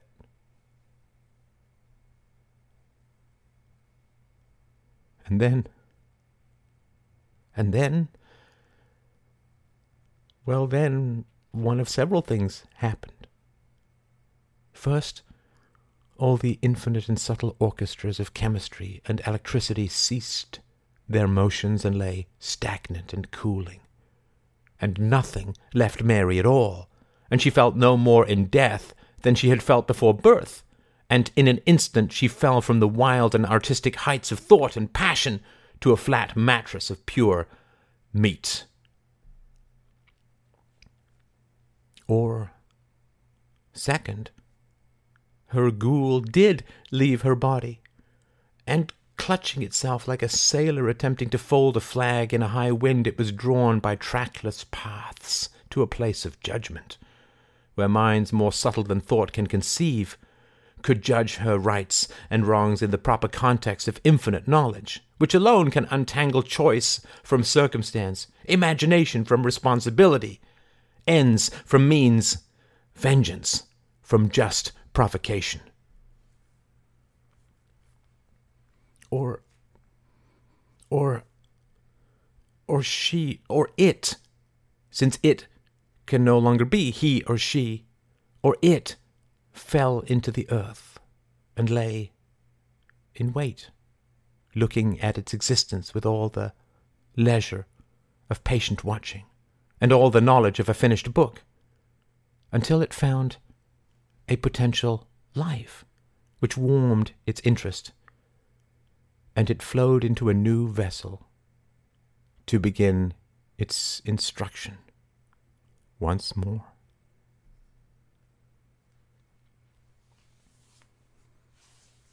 Chapter 71 A Funeral.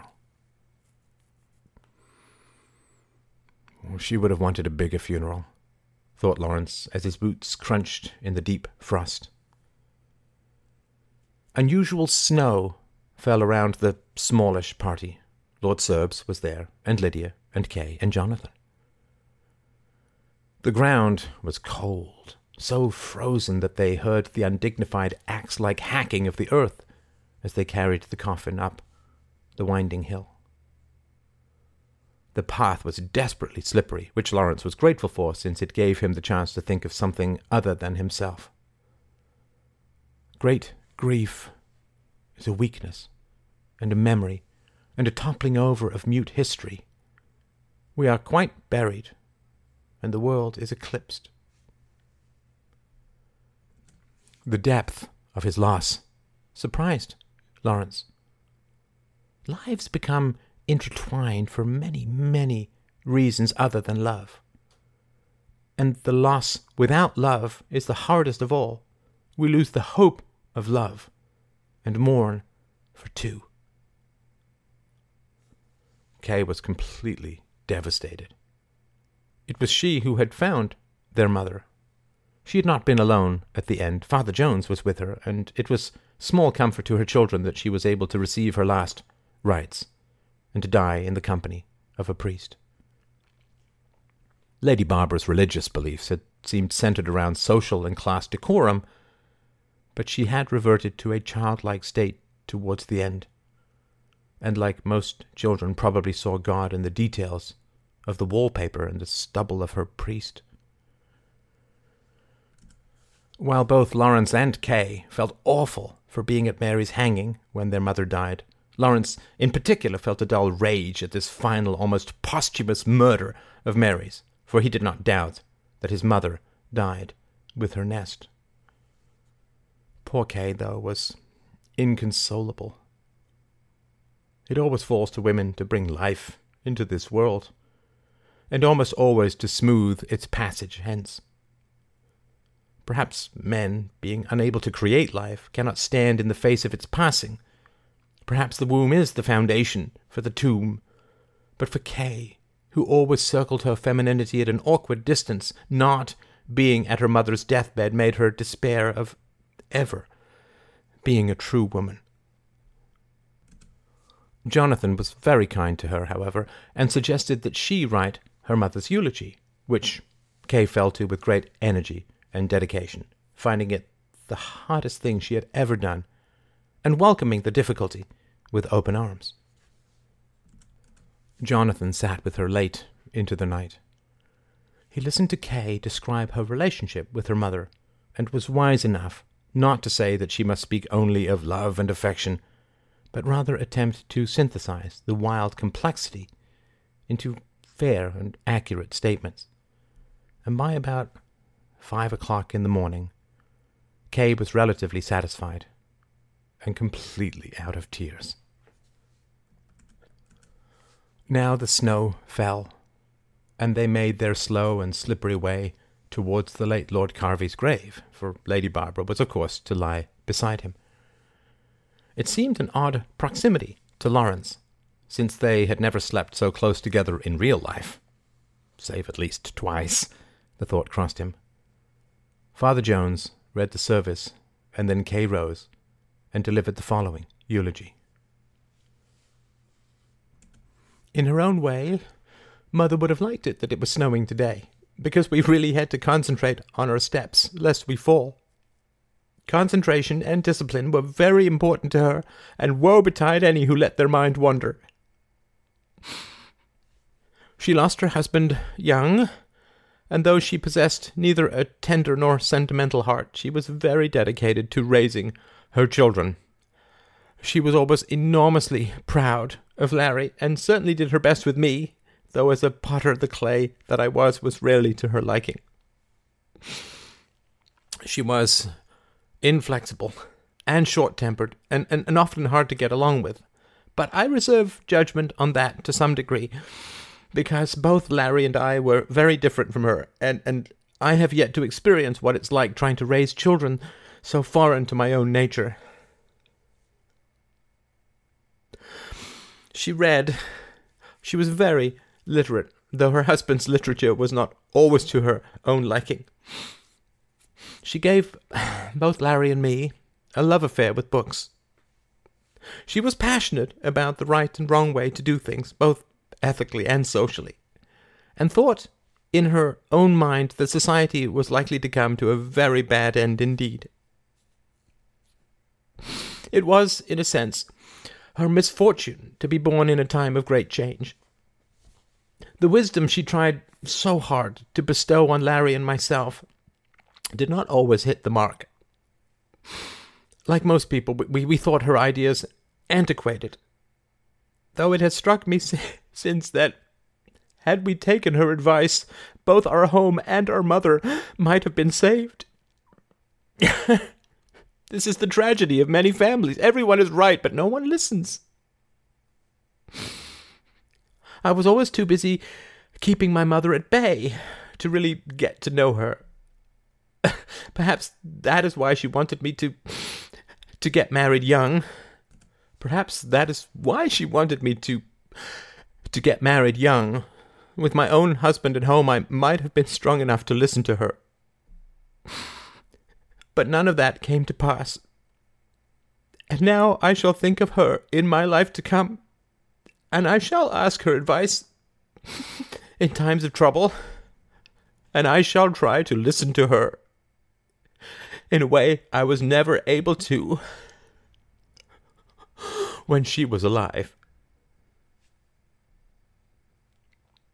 Kay stood still for a moment, then nodded at Lawrence, who dug a spadeful of cold ground and threw it on the narrow coffin.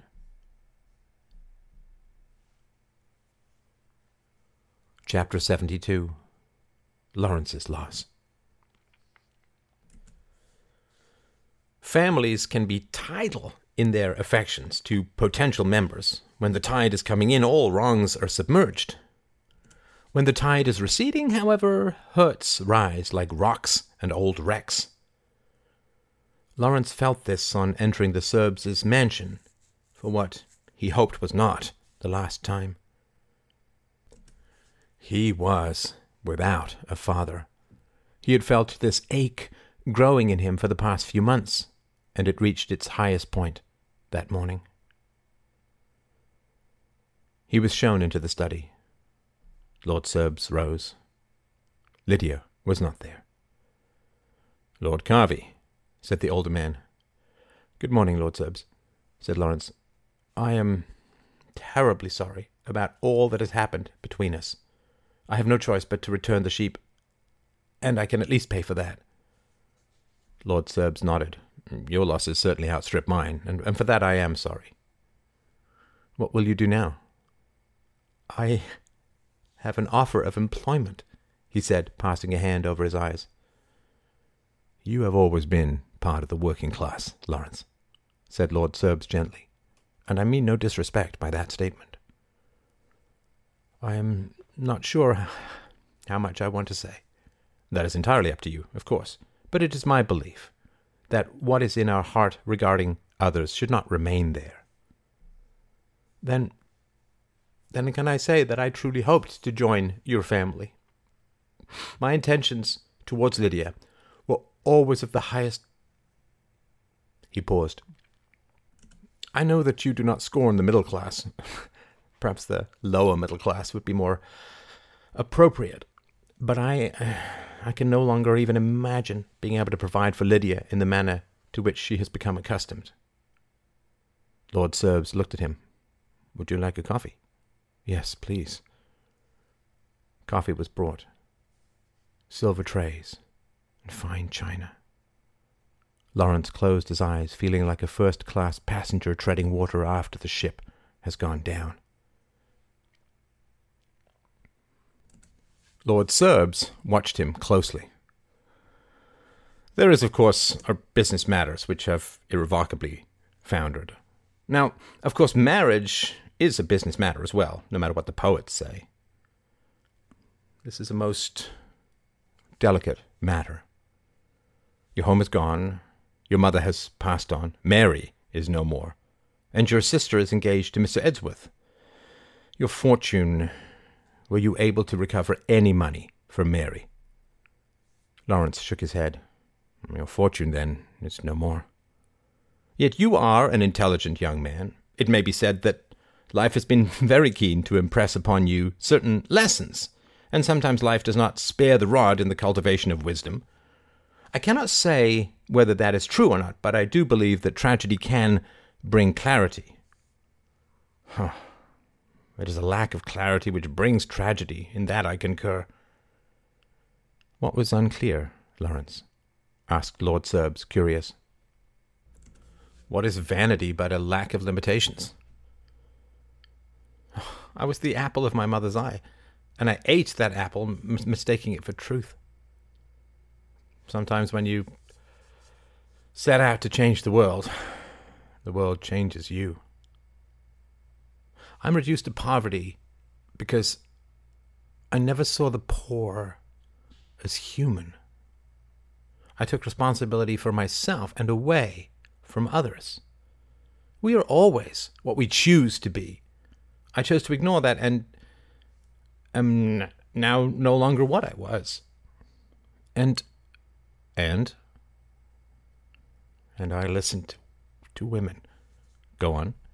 I listened to the wrong women.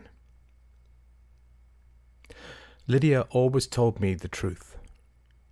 When you don't listen, life yells louder until you do.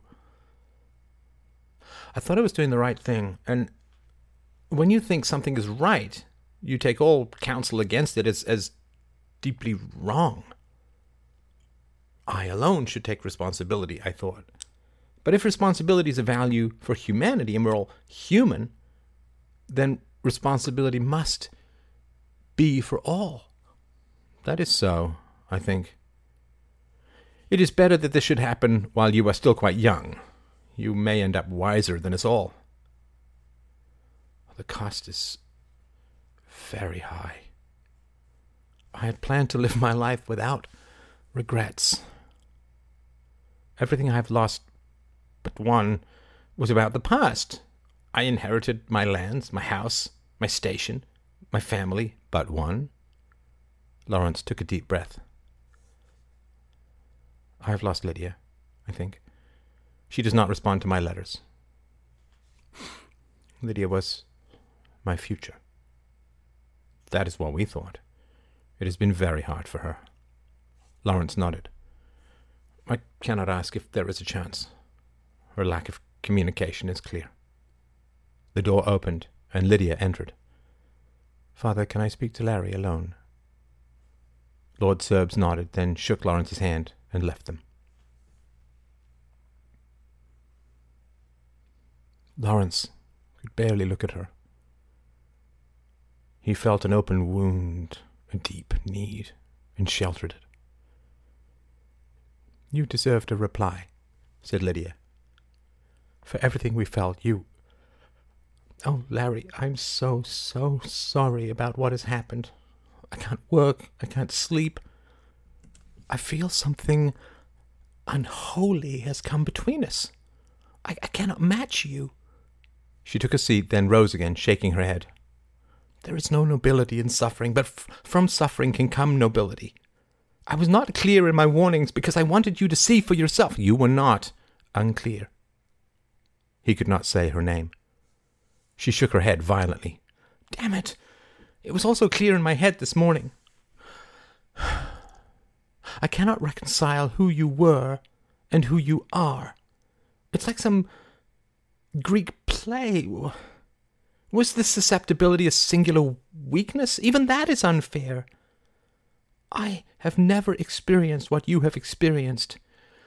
Who have you become? Lawrence's shoulders hunched together. I, I tried to keep it from you in my letters. There is a purity about you that, that, that I felt ashamed before. You are aesthetically, You, you sing about tragedy. Every strong man flees when he feels weak. That is. I wanted to present my best to you. Even the desire to do good, what I thought was good, was tribute. Because I did not know myself, I could not give myself, all of myself, to you. I miss my father. I've become a caricature of manhood.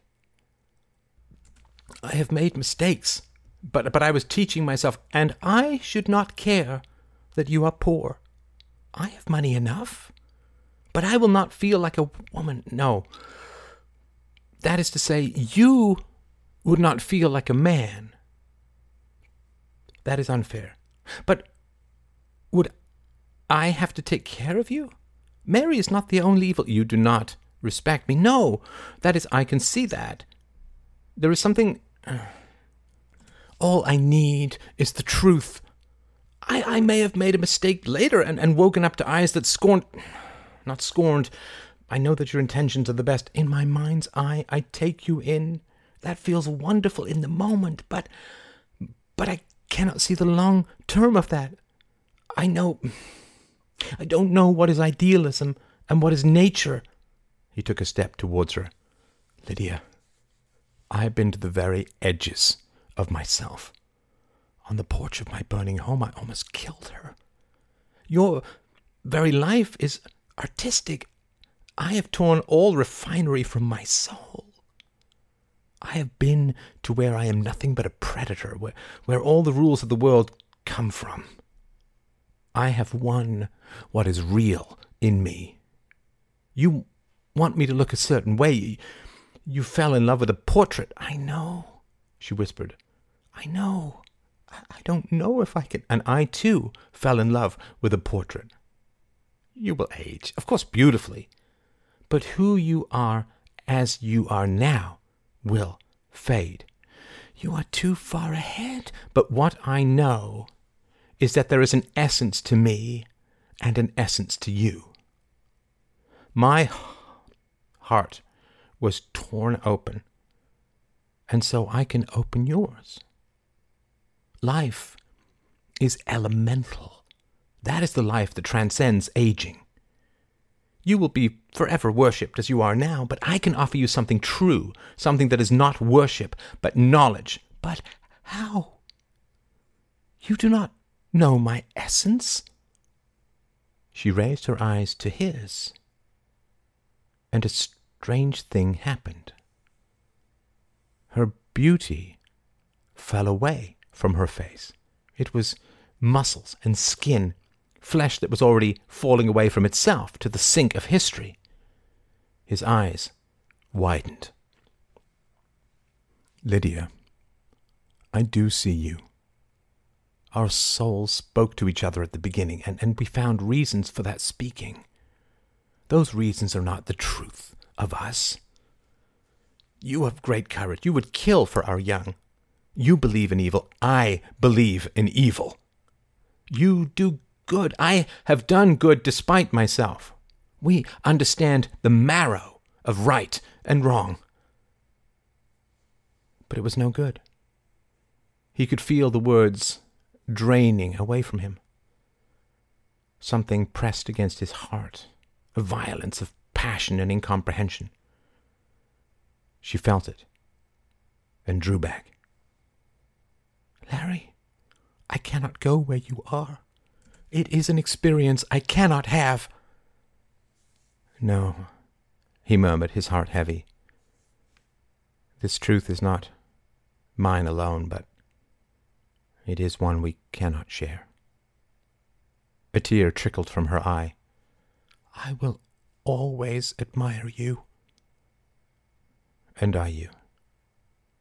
And when you sing of passion and loss, I shall hear what you do not, and that will be our epitaph.